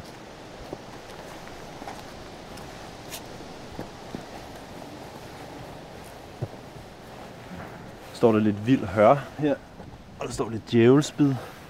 Og det er altså alt sammen på noget, der er lidt almindelig mælkeurt der, for eksempel. Og så også blågrøn star, og øhm, og det er altså, ja, det er jo så et areal, der var, der var nedbrudt rødgran plantage for, øhm, i 2018. Så det er, og det er jo sådan nogle arter, hvis man hvis en plante interesseret og ser en djævelsbider, en mellem mælkeurt og en vild hør, så synes man, det er vildt. Ja. ja. Altså tænker man, nu, øh, nu er vi nærmer vi os øverste hylde af naturkvalitet. Ja, så det er... Men det er jo så også lidt snyd, ikke? Altså det er fordi, vi har flyttet dem herhen. Men, men vi har også skabt nogle, nogle fysiske forhold, hvor de trives, og så har vi så flyttet noget hø, hvor der var nogle frø, og så er de så etableret sig, og så kan det jo få lov til, til at køre af sig selv derefter. Men det der med, at de får lov til at komme med fra start, det, er, det betyder meget. Ja. ja, det er sådan lidt, øh, det er sådan lidt first mover takes it all. Altså den, den første, der ligesom kommer ind og får, øh, får etableret sig, ender med at dominere. Eller i hvert fald at være...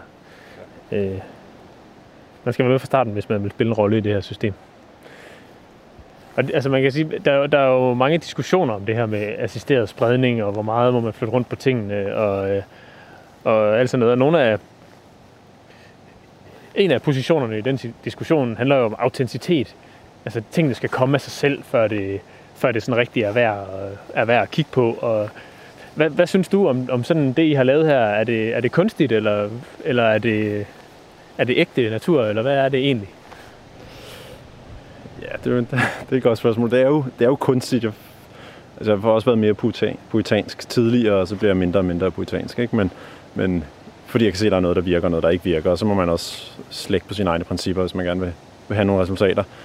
Øhm, så det er jo kunstigt, det er det da helt klart. Ikke? Vi har jo skrabet, øh, lavet, der er kørt gravemaskiner over det hele og knust det hele, og vi har gået specifikt og udvalgt, hvilke træer, der var gode for, for andre arter, hvilke der ikke var. De kunne så få lov til at blive solgt, og noget kunne få lov til at blive lagt ud. Og, så, og så bagefter så tager vi noget hø og, og smider ind. Men til gengæld, så fra næste år, så får du lov til at klare sig selv. Og det er jo ikke fordi, alle, alle de arter, der er her, altså der er 200 meter eller 100 meter til nærmeste voksested her i skoven, så det, det er ikke det er de helt samme gener som dem, der, og, og, og populationer som dem, der vokser, og som vil komme hen med tiden. Altså jeg er sikker på, at hvis man hvis vi bare havde skrabet af og sagt, at det er en, det er en naturgenopretning, ligesom Altså på samme vis som, som hvis man har drænet et areal, og så stopper dræningen, så laver man en naturgenopretning. Så det, synes jeg ikke, det er specielt meget anderledes, som man siger, her har man plantet en 0 plantage, og så fjerner man den effekt, 0 plantagen har, og så får man, lader man det være, så overlader man det til naturen.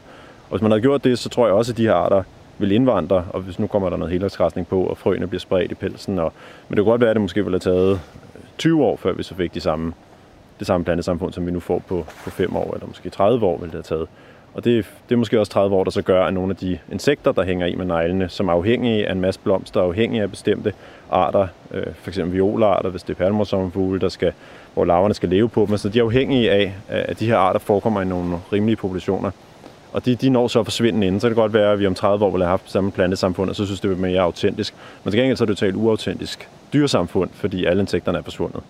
Så, så på den måde er der, ja, der er sådan for imod. Altså, Altså, det, det, man, det man gør, når man, øh, når man laver sådan noget her, så man kan sige, det kommer også lidt an på, hvor man sætter hvor man, hvor man skærer henne. Hvor, hvor må man egentlig flytte på? Fordi vi, der er jo flyttet en hel masse på de fysiske forhold her.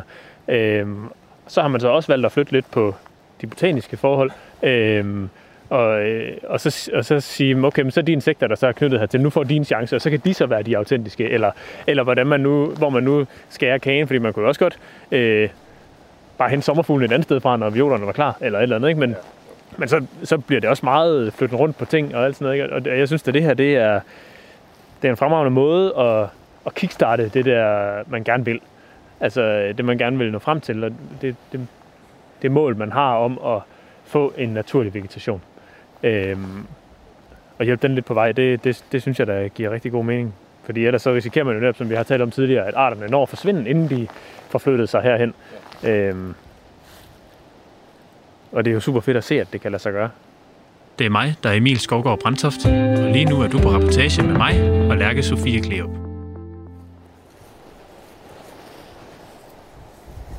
Der flyver masser af guldsmede rundt. Tidligere fløj der den, der hedder Blå Musik Guldsmede, som er en af de store, de store guldsmede. Øh, nu flyver der lidt hedelibeller rundt, nogle små. Nogle, hvor hannerne er helt røde. Der findes, øh, findes vist fire forskellige arter af dem. Så flyver de hen og finder sådan en dejlig varm solbeskinnet træstamme og sætter sig på den, og så flyver de ud og fanger, fanger fluer derfra og bruger ligesom den der træstamme der som udsigtspost. Øh, meget fine. Meget fine små væsner.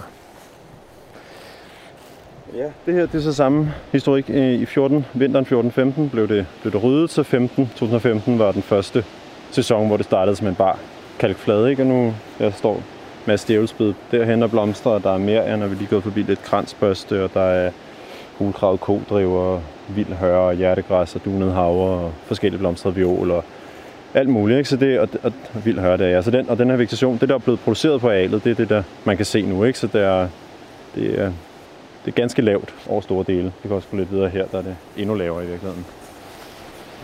Der er lidt hulkravet kodriver der. og lidt almindelig mælkeurt i blomst her. Og lidt øh, solbeskinnet langsætvejbred, hvis der så stadig var okkergul pletving. Der er der så ikke længere. Vi har set et enkelt eksemplar, der, der er fløjet herind, men det blev ikke til mere. Den har jo mere i Jylland. Ja, ja det har vi heldigvis. Og i hvert fald over i, i det jyske er det også en art, som, som flytter sig en del rundt. Altså den, øh, det er mit indtryk, at, at når bestanden er, er, den, altså er rimelig intakte, så, så er der et rimelig stort overskud, som spreder sig ud i landskabet, og den flyver egentlig rimelig langt, så den dukker også op alle mulige sjove steder. Ja, ja vi har så også set et enkelt eksemplar nede. De har også lidt, de får jo ligesom presset helt ud til vestkysten af Sjælland, men nu er de begyndt at trække lidt ind igen, og det er så en af dem, vi også har fundet herinde, som så ikke blev til mere. Men, men, øhm, men der kan man så se, altså der, der, der er så også, det her det er Natur 2000-område, så der bliver lavet sådan nogle årlige overvågninger øh, af vegetation, eller ikke årlige overvågning, men overvågning af et fast system. Og der i 2017 var der, blev der lavet nogle overvågninger af det her, det her græsland overdrevsvegetation, og der, der bliver inddelt i sådan nogle kategorier efter, hvor, hvor god naturkvaliteten er. Og der er altså i 17, som så vil sige, den havde haft en og alet havde haft en vækstsæson i 15 og i 16, og så i 17 blev der lavet de her Novana øh, undersøgelser hernede, og der blev det registreret som habitat øh, øh overdrev habitatgræsland, kalkgræsland i, i høj tilstand. Ikke? Så det er efter to vækstsæsoner. Så det er, ja. Når man står og kigger på det nu, øh, hvis, du, hvis jeg selv ikke kendte historikken, så, så vil jeg jo ikke tænke, at det her det kun havde øh, fem år på banen, eller et eller andet stil. Altså det ligner jo noget, der har været her altid, eller hvad skal man sige? Altså den måde... Der er ikke sådan, øh, som i det andet, det er lidt større og lidt nyere skrabervind, projekter, og der er stadigvæk, øh, der er stadigvæk øh, huller i vegetationen og sådan noget, hvor der er bare jord og sådan noget. De efterhånden vil så næsten at være, være lukket her. Det ligner jo et overdrev. Altså. Ja. Ja, så netop så fordi der så også står lidt, lidt halvdøde træer og væltede træer, ikke? Så, så får man indtryk af, af en kontinuitet i det her, den her, det område, som så jo så ikke er her, fordi det er kontinuitet er noget andet, ikke, der har været. Men, og så på den måde kan man godt snyde lidt med tingene.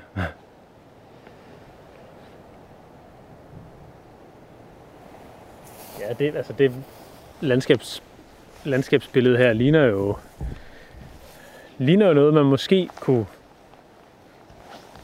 kunne forestille sig ville være sådan et helt oprindeligt, naturligt øh, system med buske og træer og lysåbne pletter ind imellem, og sådan den der mosaik, det der mosaiklandskab. Øhm, og her får man jo slet ikke det der indtryk, som ellers er mange steder i det danske landskab med, øh, med det skarpe øh, skæld mellem skov og åbent land og sådan noget, som, som ellers dominerer det danske landskab rigtig mange steder. Her, her er sådan en, de der glidende overgange og, og store, brede øh, skovbryn og sådan noget. Det kan man godt få lidt en, en fornemmelse af her. Det er behageligt at være her. Ja, så er det så, ja. Men altså, der, der er jo så nogen, der ligesom bliver ødelagt for, at det er, at det er designet. Ikke? Det er os, der specifikt har valgt, af, af alle døde træer og halvdøde store gamle træruiner. De skulle, de skulle ikke røre, så de har fået lov til at stå. De står nu som, som halvknækkede øh, levesteder for en masse arter, og ja, netop busken, ikke? og blomstrende buske og hassel. Og... Så det er...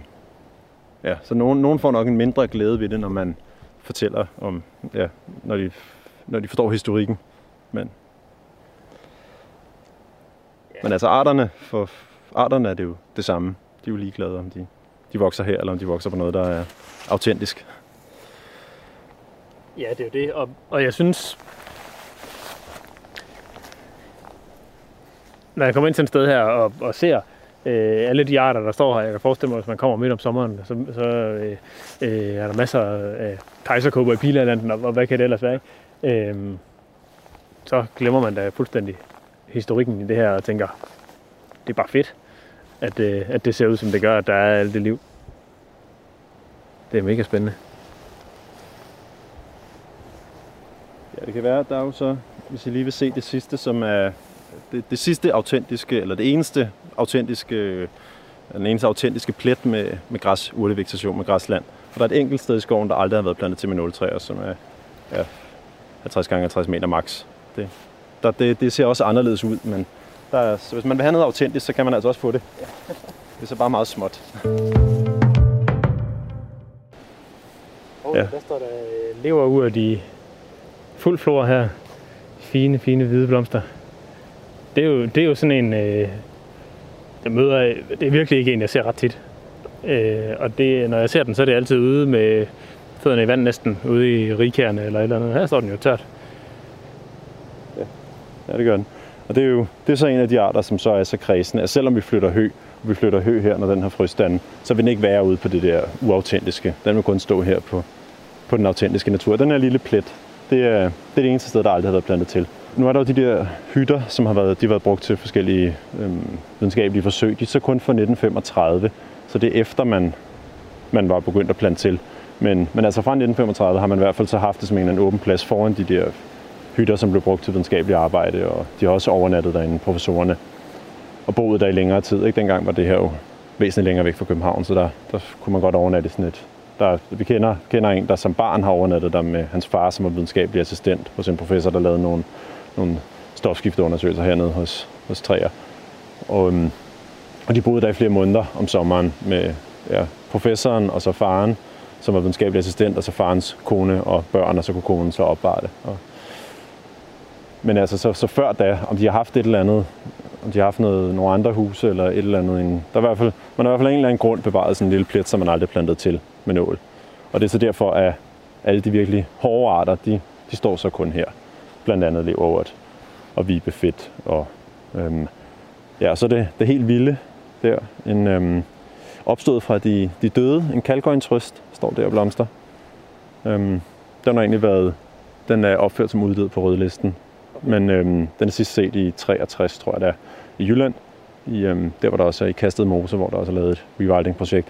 Det kan være, den dukker op der igen jo, det må se. Men, øhm, men øh, jeg fandt den egentlig i 2016, og det var, jeg var på, øh, ja, jeg lidt for sent på den, hvis jeg er hernede, ikke? og min kone sad derhjemme med mad og ventede med, med, med bar, bar, barnespisetid og sådan noget, og, og så gik jeg, det var så et andet sted i skoven, men, men øhm, ja, så var jeg lige ved at falde over den der øjentrøst, der stod der med dine kæmpe, kæmpe blomster og her i sensommeren også.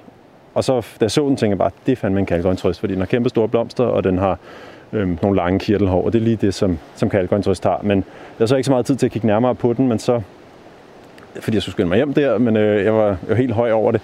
Og så fik vi så kigget nærmere på den, og vi talte med nogle specialister i Danmark og sådan noget. Og så var det ikke en kalkgrøntrøst alligevel. Så det var et, øh, en, øh, en stor skuffelse, men, øh, og det var, det var blandt andet noget med, at den ikke, den ikke passer ordentligt på. Øjentrøst er svære at bestemme, Øhm, så er det lige så sådan, at den der kalkøjentrøst, det er så, den er lidt for sig selv, så de andre er, er sådan et samsurium, der er svært at bestemme, og så kalkøjentrøst er normalt sådan rimelig velafgrænset og nem at bestemme. Man har også et andet kromosomtal. Men, øhm, men så siden 2016 der har, vi har gået og kigget på de der planter hvert år været rundt.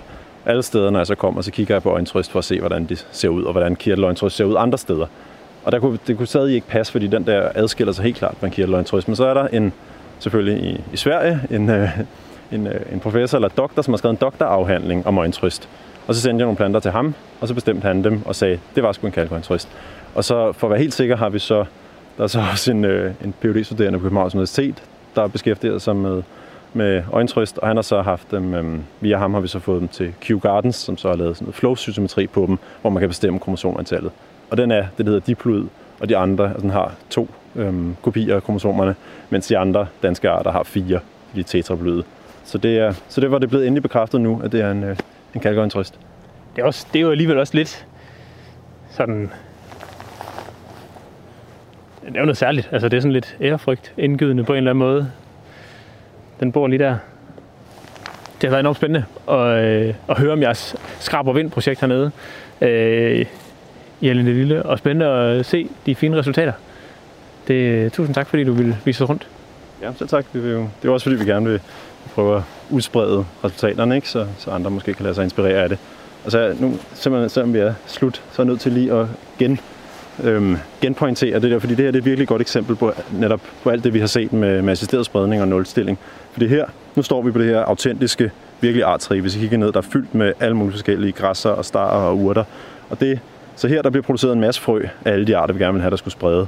Og så lige bag os, så er der et sted med en fuldstændig tæt græsmåtte, og det er et sted, der har været øh, tilgroet eller tilplantet, og så har man fældet det, og så øh, af en eller anden grund, hvorfor det så præcis er endt sådan lige der, det er så endt med sådan en tæt grøntsvær, hvor øh, altså på det tidspunkt har der nok heller ikke været så mange frø af de værdifulde arter her, fordi det, det var mis, misligeholdt.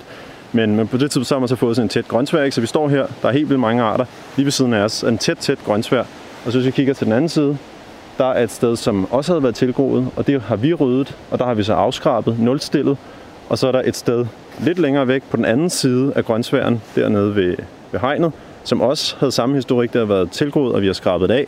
Og der har det været virkelig tydeligt at se, at de her arter, der er på det her stykke, de har spredt sig derhen, hvor vi har nulstillet, og de har overhovedet ikke spredt sig ud på den der tætte grøntsvær, men til gengæld har de krydset den grønne, den tætte grøntsvær, og spredt sig hen på det sted, der blev nulstillet. Og det viser bare, hvor, hvor træt systemet er, fordi det der med den tætte grøntsvær har formentlig en mere næringsfattig jordbund, fordi det har ligget lysåben længere, der har været høstlet på det og alt muligt. Men alligevel så vælger, så kan arterne kun ligesom blive en del af at kolonisere arealerne der, hvor der er skabt noget, noget plads. Så det er meget sådan tydeligt, specielt det der med, at de, at de er sprunget over grøntsværen for at komme hen på, på de blotlagte flader.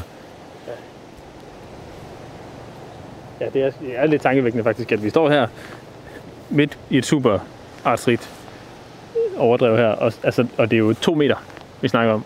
Så er det bare kedeligt græs. Ja. Samme jordbund, alting. Ikke? Det synes jeg var øh, en fremragende øh, opsummering af, af dagens program. Tusind tak for øh, din tid. Ja, så tak. Tak fordi I ville komme.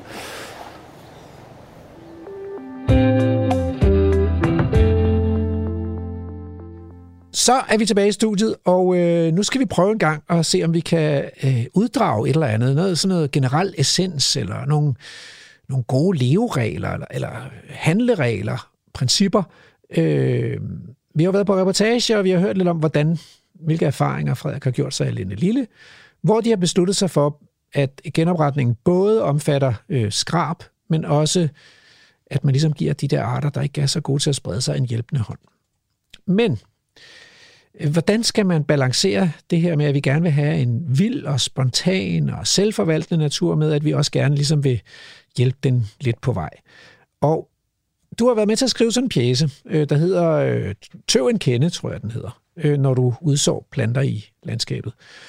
Og øh, sammen med det firma, der hedder Habitats, øh, og der er jo sådan, der er beskrevet nogle, nogle, nogle overvejelser, man skal gøre sig, inden man går i gang med at udså planter i landskabet, så man ikke bare springer ned til plantecenteret og køber nogle poser, der har en pæn forside.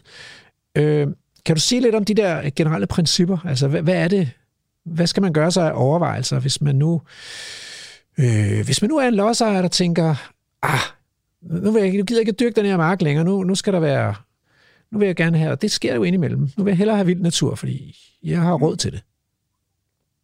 Ja, øh, jeg synes det som, altså jeg synes det gør en forskel, hvor man, hvor man er henne i, øh, i øh, landskabet. Er man inde i sin, altså er man inde i en have, en privat have, så gælder der ligesom nogle andre principper, synes jeg, eller de samme principper, men vægten mellem forskellige ting bliver lidt forskellig. Mm-hmm. Øh, er det man ude i et landskab, hvor der er naturområder, som, øh, som, hvor arterne lever i dag, hvor de kunne kolonisere ud fra, så synes jeg, at øh, man skal give det lidt højere prioritet, det der kommer af sig selv. Mm. Øh, man kunne sige, altså, men vi kunne lege, lege med, at det var, en, lad os sige, det var en mark, der lå i et Natur 2000 område, og det lå op af noget, ja. noget løvskov, og, og måske en, en, en strandeng, øh, eller en eng, eller sådan noget. Og så har vi sådan en dyrket ja. mark der. Så skulle man jo først og fremmest, så skulle man ændre, øh, hvad skal man sige, de øh, abiotiske, som vi kalder det, altså øh, det, som ikke er, med, ikke er det levende, men jordens pH og jordens næringsstofforhold og fugtighedsforhold osv., dem skulle man sørge for at ændre først. Fordi det vi har gjort, når vi dyrker marken, det er jo, at vi, øh, vi optimerer for, at afgrøden står godt. Det er mm. det, det godt landmandskab går ud på. Ikke? Mm. Øhm, så der, skal, der er jo tilpas øh, fugtigt, der er hverken for vådt eller for tørt, der er typisk drænet, mm. øh, og så er der gøsket en hel masse. Så man har fået et godt muldlag. Mm. Og øh, det er jo gift for, øh, for de der nøjsomhedsplanter, som vi snakkede om før. Mm. Øh, så det første, man skal gøre, det er jo egentlig at modvirke den, den der kultiverings, øh, øh, kultiveringsforsøg eller kultiveringseffektivitet, som landmanden har, har, har, har virket for igennem årtier eller generationer. Mm. Øhm, og så det er der det, jo mange forskellige metoder til. Ja, det går vi ikke ind i her. Det kan vi jo tage i et andet program. Så nu, nu til planterne. Ja, ja. Skal, man så, skal man så hjælpe nogle af planterne eller dyrene på vej øh, tilbage igen til marken her? Hvis det ligger inde i et Natur 2000-område, så tænker jeg, at øh, så vil jeg måske satse på, at de arter kunne kolonisere selv, som mm. fandtes i området rundt om. Mm. Øh, eller øh, man kunne også give dem en hånd og sige, mm, det er jo ikke noget med at gå i et plantecenter, men at høste nogle frø, eller flytte nogle små tørv, eller et eller andet, flytte dem ud fra de intakte, eller mere eller mindre intakte områder, strandengen og løvskoven osv., og, og ud, i, øh, ud på det der, den der øh, mark, som man så har gjort et eller andet for at modvirke kultiverings... Øh, okay, så den var ny, flyttet tørv. Det tror jeg heller ikke, Frederik nødvendigvis nævnte. Det er jeg faktisk lidt i tvivl om, om han gjorde. Så, det, det tror jeg ikke, det har gjort. Nej, nej så så, så hvorfor ville man flytte noget tørv, altså i stedet for at så nogle frø? Det, det, det gør man, fordi øh, øh, så får man det hele med. Man får ikke kun planter, man får også svampe og jordbunds øh, smådyr, altså springhaler mm. og insekter, der lever i jorden og regnormer osv. Man får også jordbundsfaunaen og jordbunds mikro, mikrobiotaen med. Mm. Øh, og det er der også meget, der taler for, at øh, det er ikke det, er ikke det der med at gå fra en dyrket jord til en til en en jord med en mere naturlig næringsstofcyklus osv., det, har ikke, det er ikke kun noget med at, ligesom at udpine den, som mm. man så tit hører. Man hører tit der udpining, ikke også? Mm. Men det har også noget at gøre med jordbundens mikrobiota. Mm. Så hvis man ligesom kan få, den skiftet tilbage til en, en mere naturlig, øh, ikke dyrket jords mikrobiota, men en naturlig jords mikrobiota. Mm. Så hvor næringsstofcyklus går lidt langsommere, og det hele går lidt mere træt, ikke også? Øh, så, er det, så er det, kan det sådan set være lige så vigtigt. Så det der med at få, skift, få jordbundsorganismerne med, mm. det er super vigtigt. Altså nu kan det jo godt være så den det der... Man jo, hvis man flytter den græstørv. Ja, og, og nu kan det jo godt være den der mark, som man tager ud af dyrkning, i virkeligheden gerne skulle blive til noget græsland, fordi det, den er måske naturligt tør, men det kan være, der kun er skov og, og stranding og eng i nærheden. Øh, så ja. faktisk er alt det historiske græsland er simpelthen pløjet væk. Så, så, så kan der jo være langt til spredningskilder det er rigtigt. Og så kan man jo overveje at sige, men øh, hvis der ikke er nogen, øh, nogen af de arter, som, som kunne være der... Ligger de i frøbanken? Altså? Nej, det kan, det kan vi godt afskrive. Altså, øh, de, alle de der øh, øh, planter, som lever i stabile, langlevede habitater, som ligesom har stabile habitatforhold i hundredvis af år, de har ikke nogen særlig frøbank. Frøbank, det er noget, man har, hvis man ligesom ligger og venter på, at der skal komme en forstyrrelse. Mm. Så, så ligger man ned i jorden og venter på, at forstyrrelsen skal komme til en. Mm. Eller så spredes, man, så spredes man effektivt til steder, hvor mm. der er kommet en forstyrrelse. Mm. Men meget almindeligt bare ligger og venter på, at forstyrrelsen skal komme. Og så mm. har man en, en langledet frøbank. Det er, der jo, det er der jo nogle planter, der har.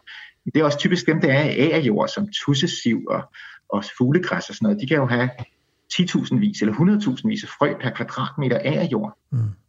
Så når man slipper dyrkningen, så, så vælter de op af jorden. Ikke? Men hvad så med hjemme i haven?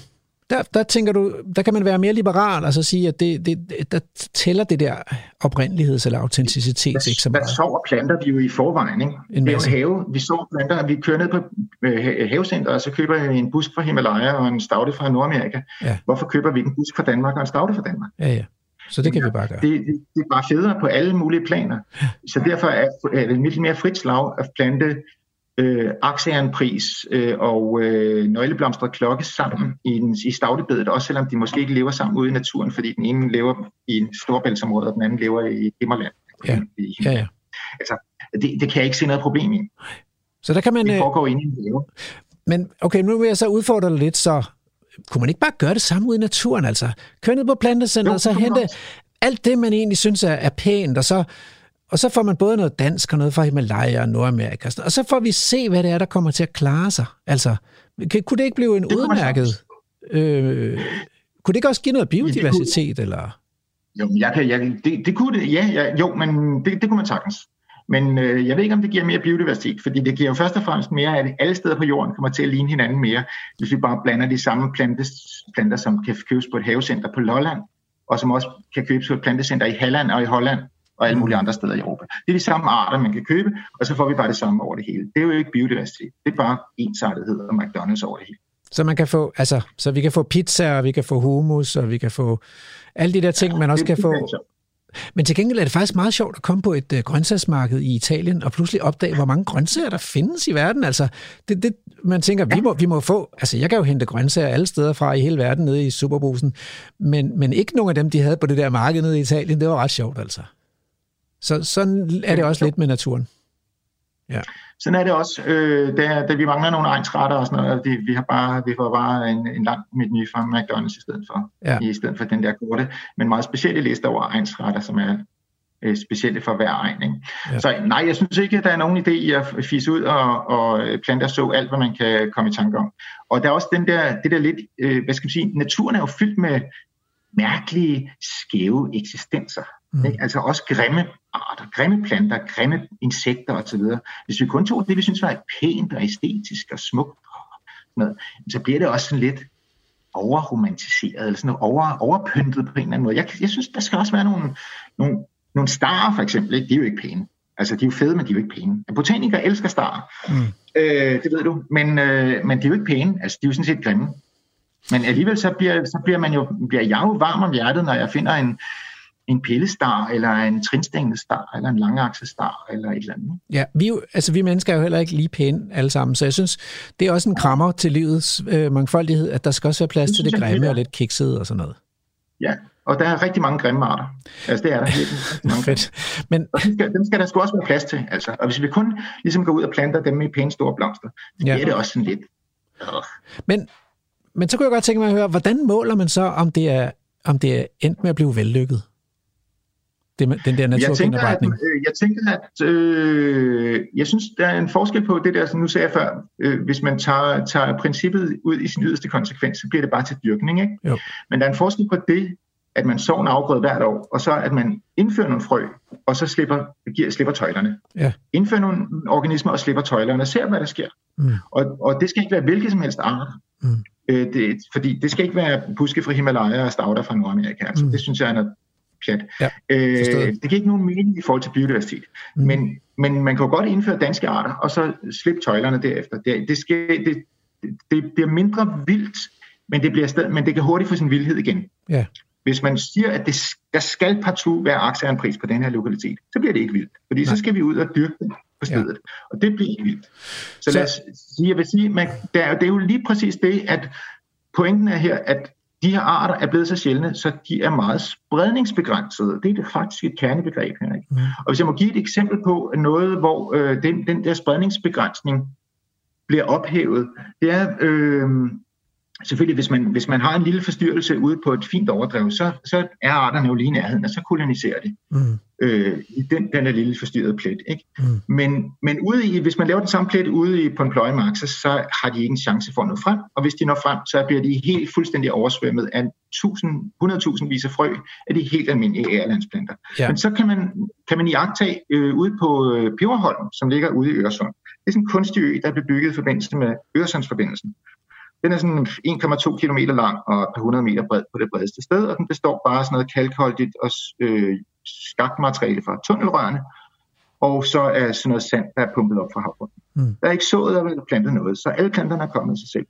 Og derude, fordi det ligger helt væk fra det almindelige agerlandskab, så har vild kørvel og drabhaver og sådan noget, de har haft lige så svært ved at komme frem som strandnælike og dansk astravl osv. Så, så de sjældne planter er faktisk nået frem. Mm. Fordi der er bare kommet et frø, og så har der været, øh, og det har været in the middle of nowhere, så mm. alle har haft svært ved at nå frem. Men mm. der har det faktisk været på mere lige fod, end det er ude i, i det almindelige kulturlandskab.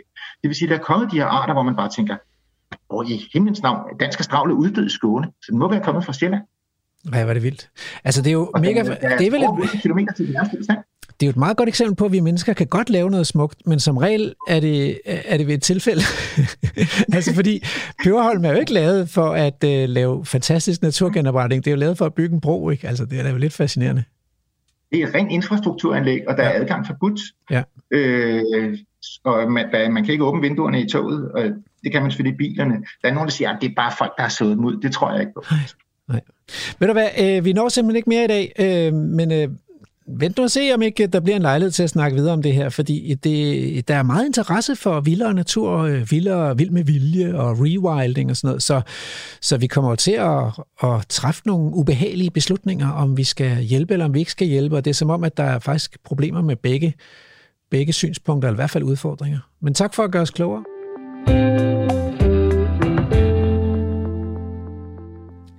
Så skal vi i gang med ugens tråd. Og ja, nogle gange handler ugens tråd jo om noget helt andet end resten af programmet. I dag der er det på en måde beslægtet, men vi bevæger os fra planter til dyr. Og opslaget her, som er fra den 9. august, øh, lyder sådan her. Vi diskuterer ofte heste i naturplejen, og jeg har tænkt meget over en løsning, hvor vi undgår, at mange dyr i perioder dør af sult, og en løsning, hvor vi også muliggør færdsel til hest i de indhegnede skovområder. Forestil jer, at man sætter ponyhopper af robust race ud, samt en eller to æselhængste. Disse dyr vil hvert år producere et antal muldyr, som er fremragende græssere og som ikke selv er fertile. På denne måde vil man undgå en meget voldsom floktilvækst og derved mindske risiko for sultedød i en hård vinter. Det vil være nemt at spotte æselhængsten og bytte ham ud, når hans fertilitet falder. Vi vil også undgå indavl. Muldyr er kendt for at være hårdfører, have godt helbred og ringe tendens til forfangenhed, og så vil vi kunne forhindre potentielle konflikter med publikum til hest.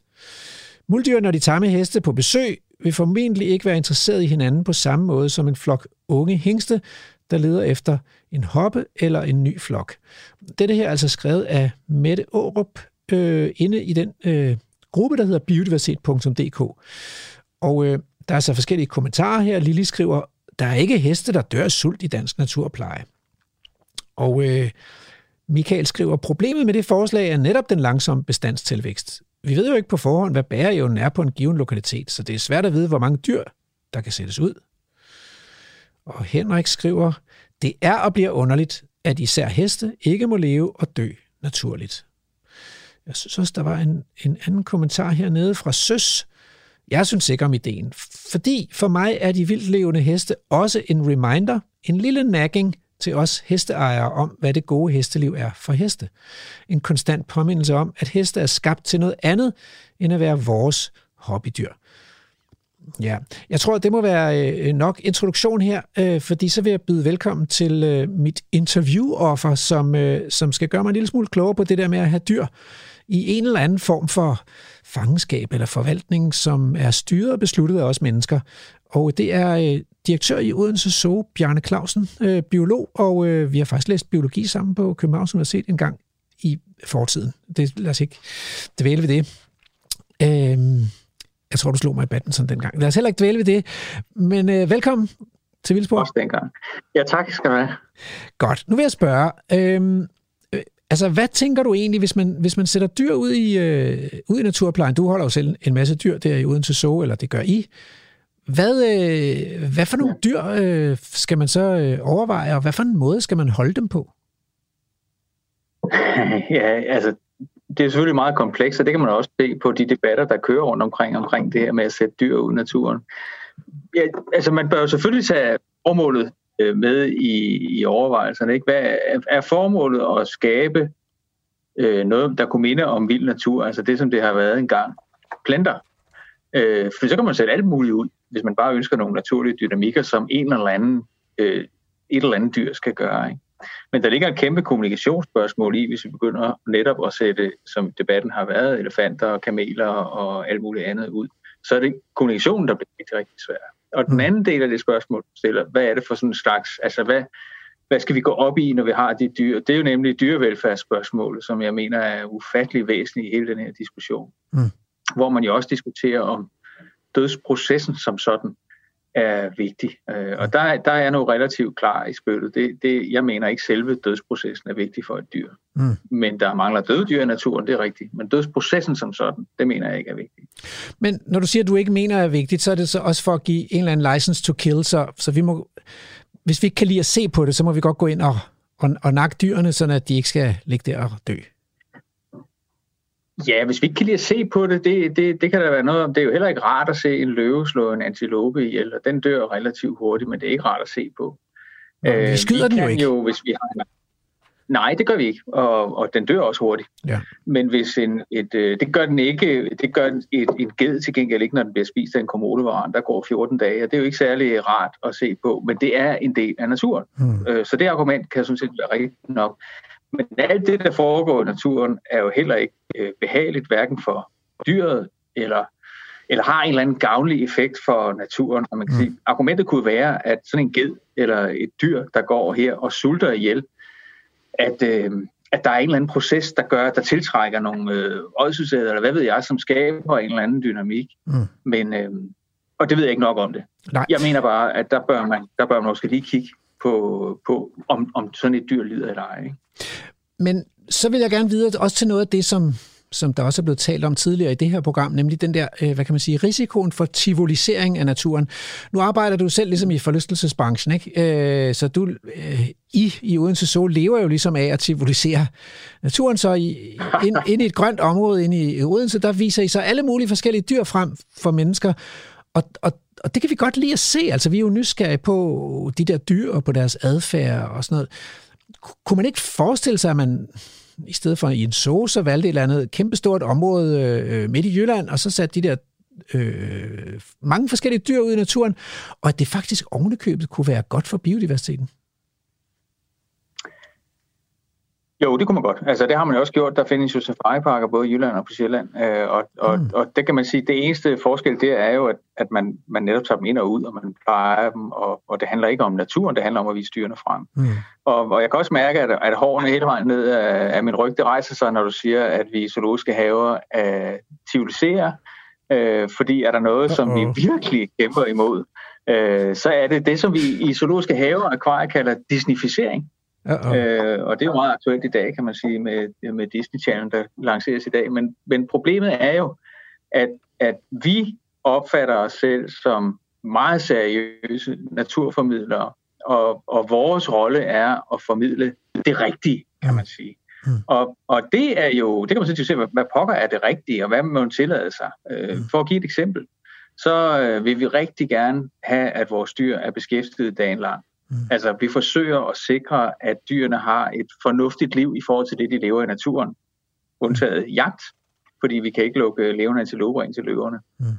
Men vi vil gerne have, at løverne har et, et, et, et interessant liv. Mm. Derfor lader vi dem yngle, og vi laver forskellige lufttiltag til dem. Og så har vores dyrpasser lige udtænkt en genial ting, nemlig en slags gyngehest, som kommer ind til løverne. Og vi ser faktisk vores løver angribe den der gyngehest, og den har flere sår på halsen, end den har øh, andre steder. Og så tænker man, det var lige godt, fandens, undskyld mig. Jeg vil ikke have en gyngehest inde i løveanlægget.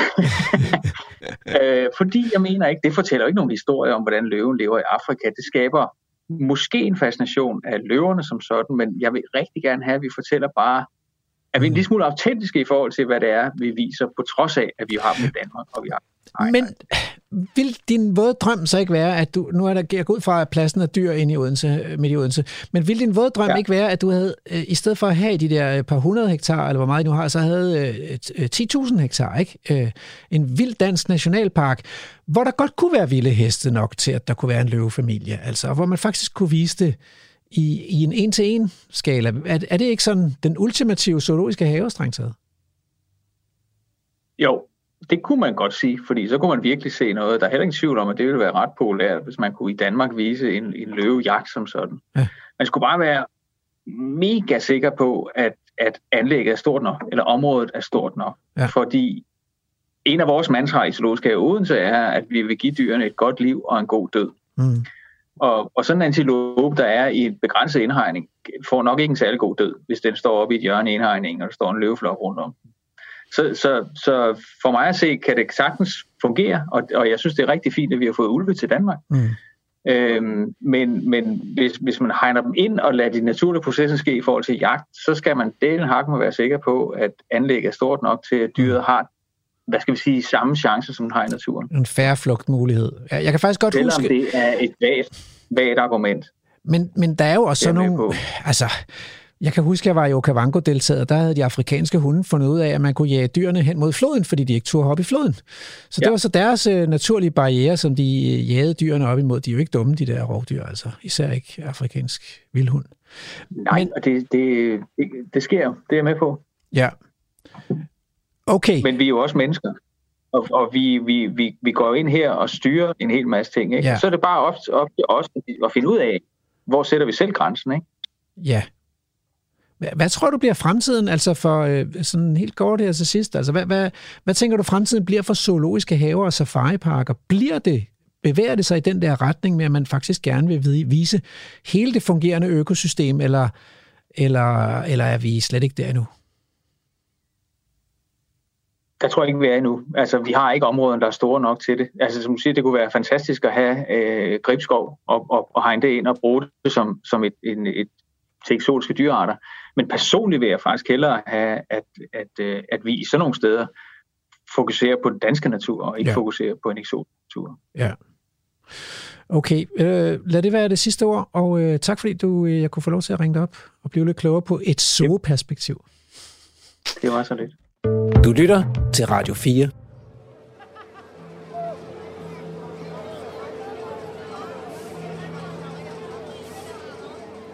Det var Bjarne Clausen, direktør i Odense Zoo. Øh, men nu render tiden ud, så der bliver ikke mere øh, rewilding og assisteret spredning. Jeg stillede en krammer i udsigt, da jeg åbnede programmet, og nu vil jeg gøre et forsøg. Mennesket er en vidunderlig skabning. Og midt i den her alt dominerende rolle, vi har tiltaget os på kloden, så er det en formidlende omstændighed, at vi er begyndt at lege med tanken om at give noget af pladsen tilbage til den vilde natur.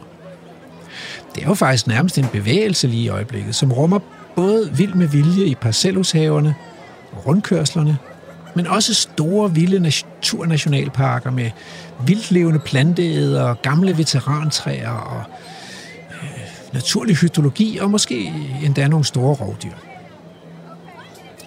Naturgenopretning, det er sådan en del af den her bevægelse, og jeg tror, vi skal være lidt venlige mod os selv, når vi forsøger at give pladsen tilbage til naturen. Der kan være mange måder at gøre det på, og måske findes der i virkeligheden altså både en lys og god side af os mennesker, øh, sammen med alt det der øh, ravage, vi laver, sådan at, at det, vi gør, ikke nødvendigvis er kunstigt og forkert, bare fordi det er gjort af mennesker.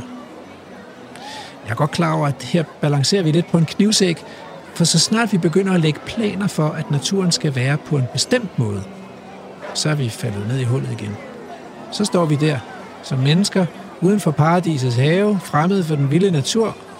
For den vilde natur fungerer jo ikke efter en plan, den har ikke et formål. Denne her krammer til det uplanlagte menneske går ud til alle jer lyttere, og også til dagens producer i Vildsborg, som er i dag Emma Holtet, der vikarierer for Andrew. Tak Emma for at holde Vildsborg på sporet med et minimum af planlægning. Vi slutter som sædvanligt med programmets dagens essens på vers, ugens haiku. Tavlen visket ren. Gæstebud med skrivekridt. Kalk og en trøst kom.